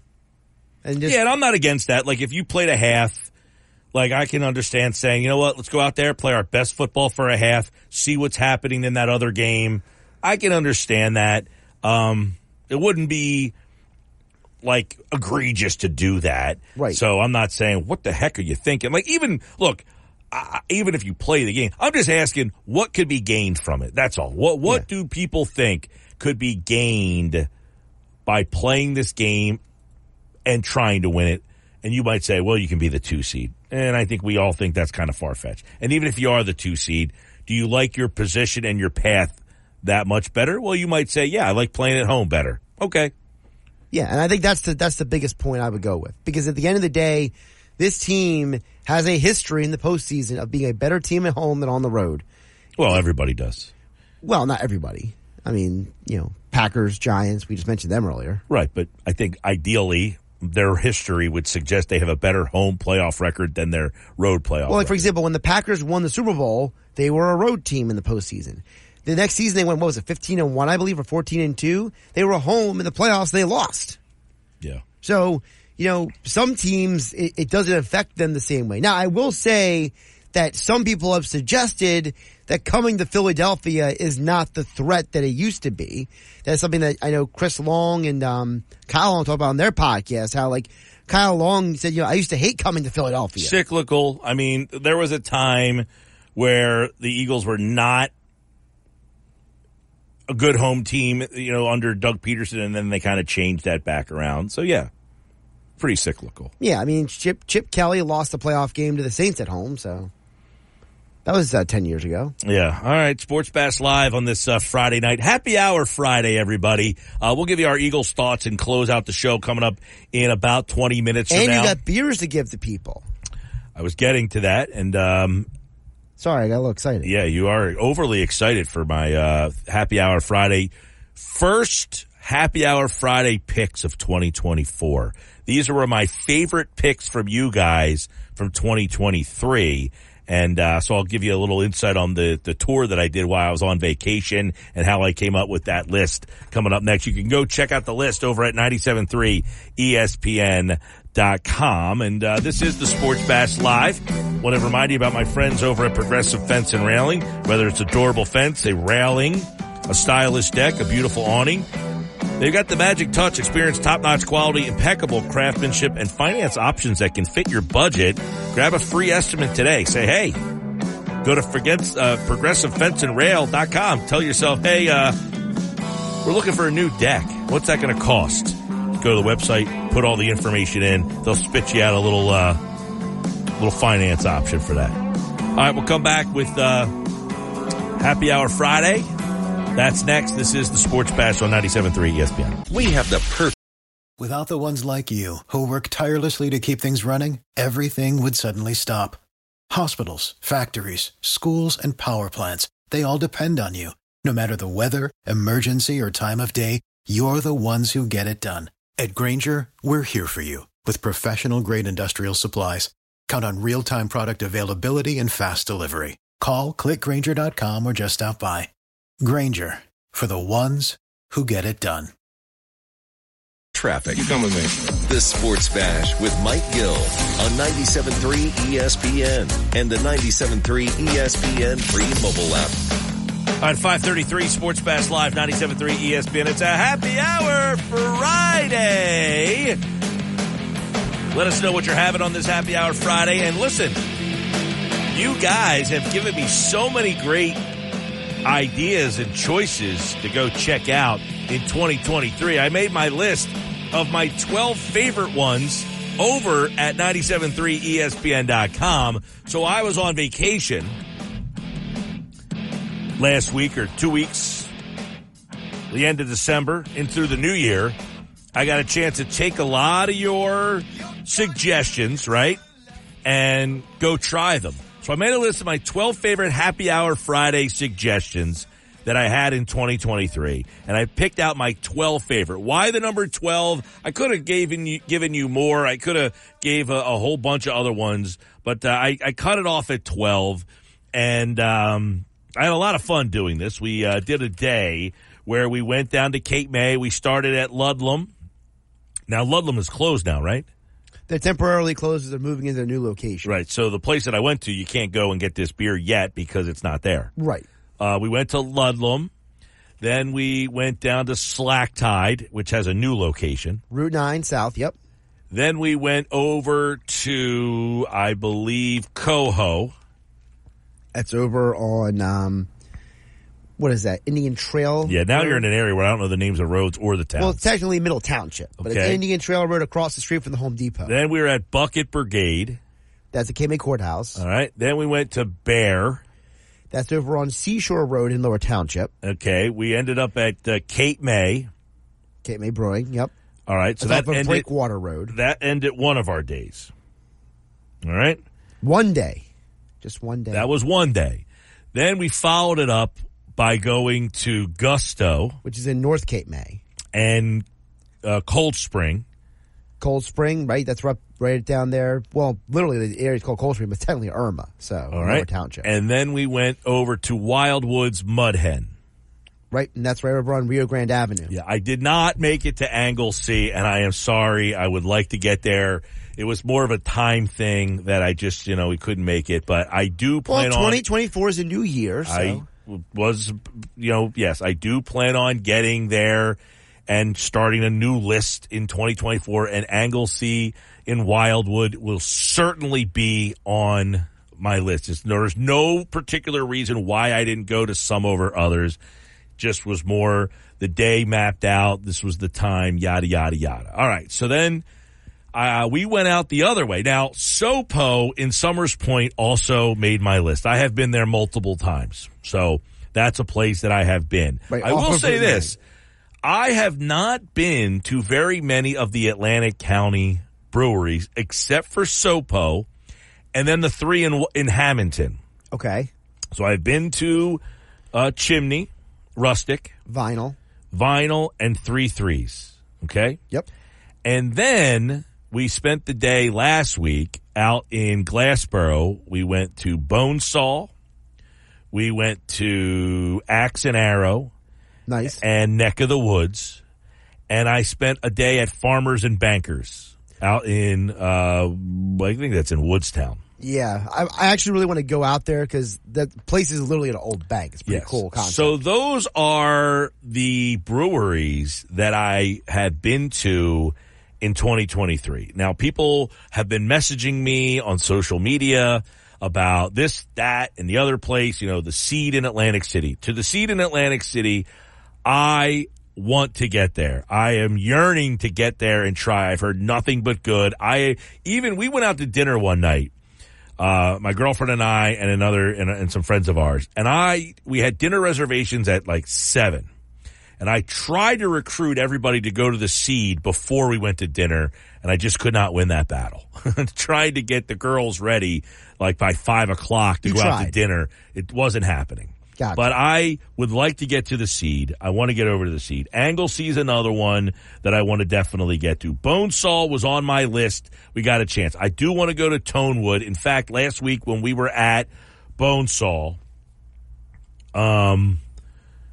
we did talk about going in that direction to Tonewood, but it's like 20 minutes out of the opposite direction, so we decided not to do that. But that's on my list for 2024.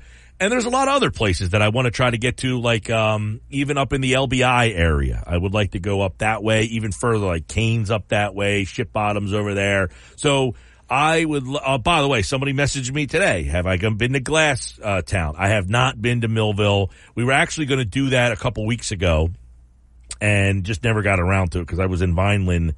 I was in Vineland the first Wednesday that I was off. I was in Vineland, and we talked about going there, but we didn't make it that way. But so I would love for you guys to give me which brewery and what I should try for 2024, and I will put it on the list just like I've done all in 2023. You guys have sent me so many great ideas. I have taken them, I've jotted them down, and I've gone to those places. So my 12 favorite happy hour Fridays. Now, again, these are only IPAs from the breweries I visited. Mm-hmm. So like Tonewood Fuego, which I have had, did not make this list because I did not go to the Tonewood Brewery. So these are my favorite drafts because the one in the can, it's a little different, right? That's true. These are in no particular order, okay? In no particular order. And I see some text messages coming in on stuff, so I will hit those in the next segment. But, all right, no particular order. I'm just kind of going from, like, I started at Ludlam because that was the first place we went to. I was a big fan of Water Guns and Rainbows. Really good. That's their standard, yep. That's the one they typically had. Well, a lot of places, the beer that's the standard is kind of meh. That's true. Like, a lot of times, like, that's the first one, which your first try is not your best try sometimes. You get better at it. They seemed like their first one was very good. So I was a big fan of that. There was one brewery, by the way, that appeared twice on the list. Okay. It's a good hint. Number two was Mud Hen. The beer was called Gander. I don't even know if they have it there. A guy brought it to me at 99 bottles. And I actually, you know when I drank the beer? At the Christmas party. Okay. I brought the beer to the Christmas party. And you enjoyed it. And it was fantastic. I really enjoyed it. Gander. I like Wildwood Haze. It's not like my favorite. It's a good, solid beer, but I liked Gander better. Okay. All right? Got it. Because Wildwood Haze, I think, would probably be more of their, like, standard beer, maybe? I guess. I mean, either that or what's the one with the name of the year? 1883. I do like the Rambler to Miami, by the way. I've had the Rambler to Miami. That's good. All right, Bonesaw Swoosh is probably one of my new favorite beers. Like, and I have found a couple places in our area that serve it. Nice. So, and I went to Bonesaw, both the Deptford store, both the Deptford spot and the Glassboro spot. They're both really cool. You ever been there? I have not. I've been told I need to go. Both buildings are very cool. Gusto in North Cape May, they had, I don't know if they even have the beer anymore because it was for their 5th anniversary party, which I didn't even know I was going to. I walked into a party and the beer was called Tardy to the Party. It shows you that Mike Gill. Did you have the Tardy to the Party beer when you went there that day? I did, yes, absolutely. It was very good. I wrote the article about it. It was very good. Well, I was on vacation, so. I liked that beer. It was good. I don't know if they're going to keep brewing it, but. I think they will. I mean, they've got a pretty good response to it. You know, Tardy to the Party is also one of their, what would you call it? One of their, like, you know, first brews they ever made years ago, and they've kind of, like, you know, updated it over the years. Axe and Arrow is on the campus of Rowan in Glassboro. They had a beer that I just had. It's called Funk Face. I haven't had Funk Face, but I like Axe and Arrow. I enjoyed it. I tried 3 of the beers that they had there. 3? I had, well, just little samples. Like, you get the little samplers. The plates. Yeah, I tried 3, and Funk Face was definitively my favorite of the 3 I had. We want the funk, can't stop the funk. Appearing for the second time is Gusto's The Machines Are Learning. Now, when I went to Gusto the second time, they did not have it. I was a little disappointed. That is a beer that they run out of often. Yes, because it is very tasty. It's a very popular beer. So there you go. Gusto was the one that appeared on there twice, and somebody questioned me. Gusto twice? I said, they had 2 good beers. Not that other people don't have 2 good. Those 2 really stood out. Vinyl and Hamilton has a beer called My Brain Hurts. And you know what's funny about Vinyl and Hamilton? I was at their anniversary party, unbeknownst to me. Were you really? When I went there in October, they were having an anniversary party. The place was packed. The beer was called My Brain Hurts, and I really enjoyed it. Vinyl's a great spot. Of all of the breweries, Vinyl is in a really good spot because they have a pizza shop across the street. Mm. So it's easy to, like, walk across the street, get a pizza, bring it back over. Because of the challenges these breweries have with the food, I really like where they are situated because of that. Vinyl is definitely a spot you should check out. That's in Hamilton. Bear Brewing. Now, my buddy texted me and said, you didn't mention the pickle beer. That was the beer that he drank. I had a beer called Side Pocket from Bear Brewing. I enjoyed it when we went there a second time because we went to Bear twice. I had Side Pocket both times. And nice. They do have a pickle tasting beer. Have you had that before? I have. It's not one of my favorites. Gotcha. You know, Bear's a really good spot, by the way. Bear has a lot of great beers. They're a young brewery, but you know they've done an amazing job at putting it together. You know, they're one of their things. Like Gusto is, you know, it's quality over quantity. So, you know, while some breweries might have like 18, 20 beers on tap, you know, they'd rather keep it around like 10 to 12 and give you the best they got. All right, number 9, Slack Tide's Counter Current.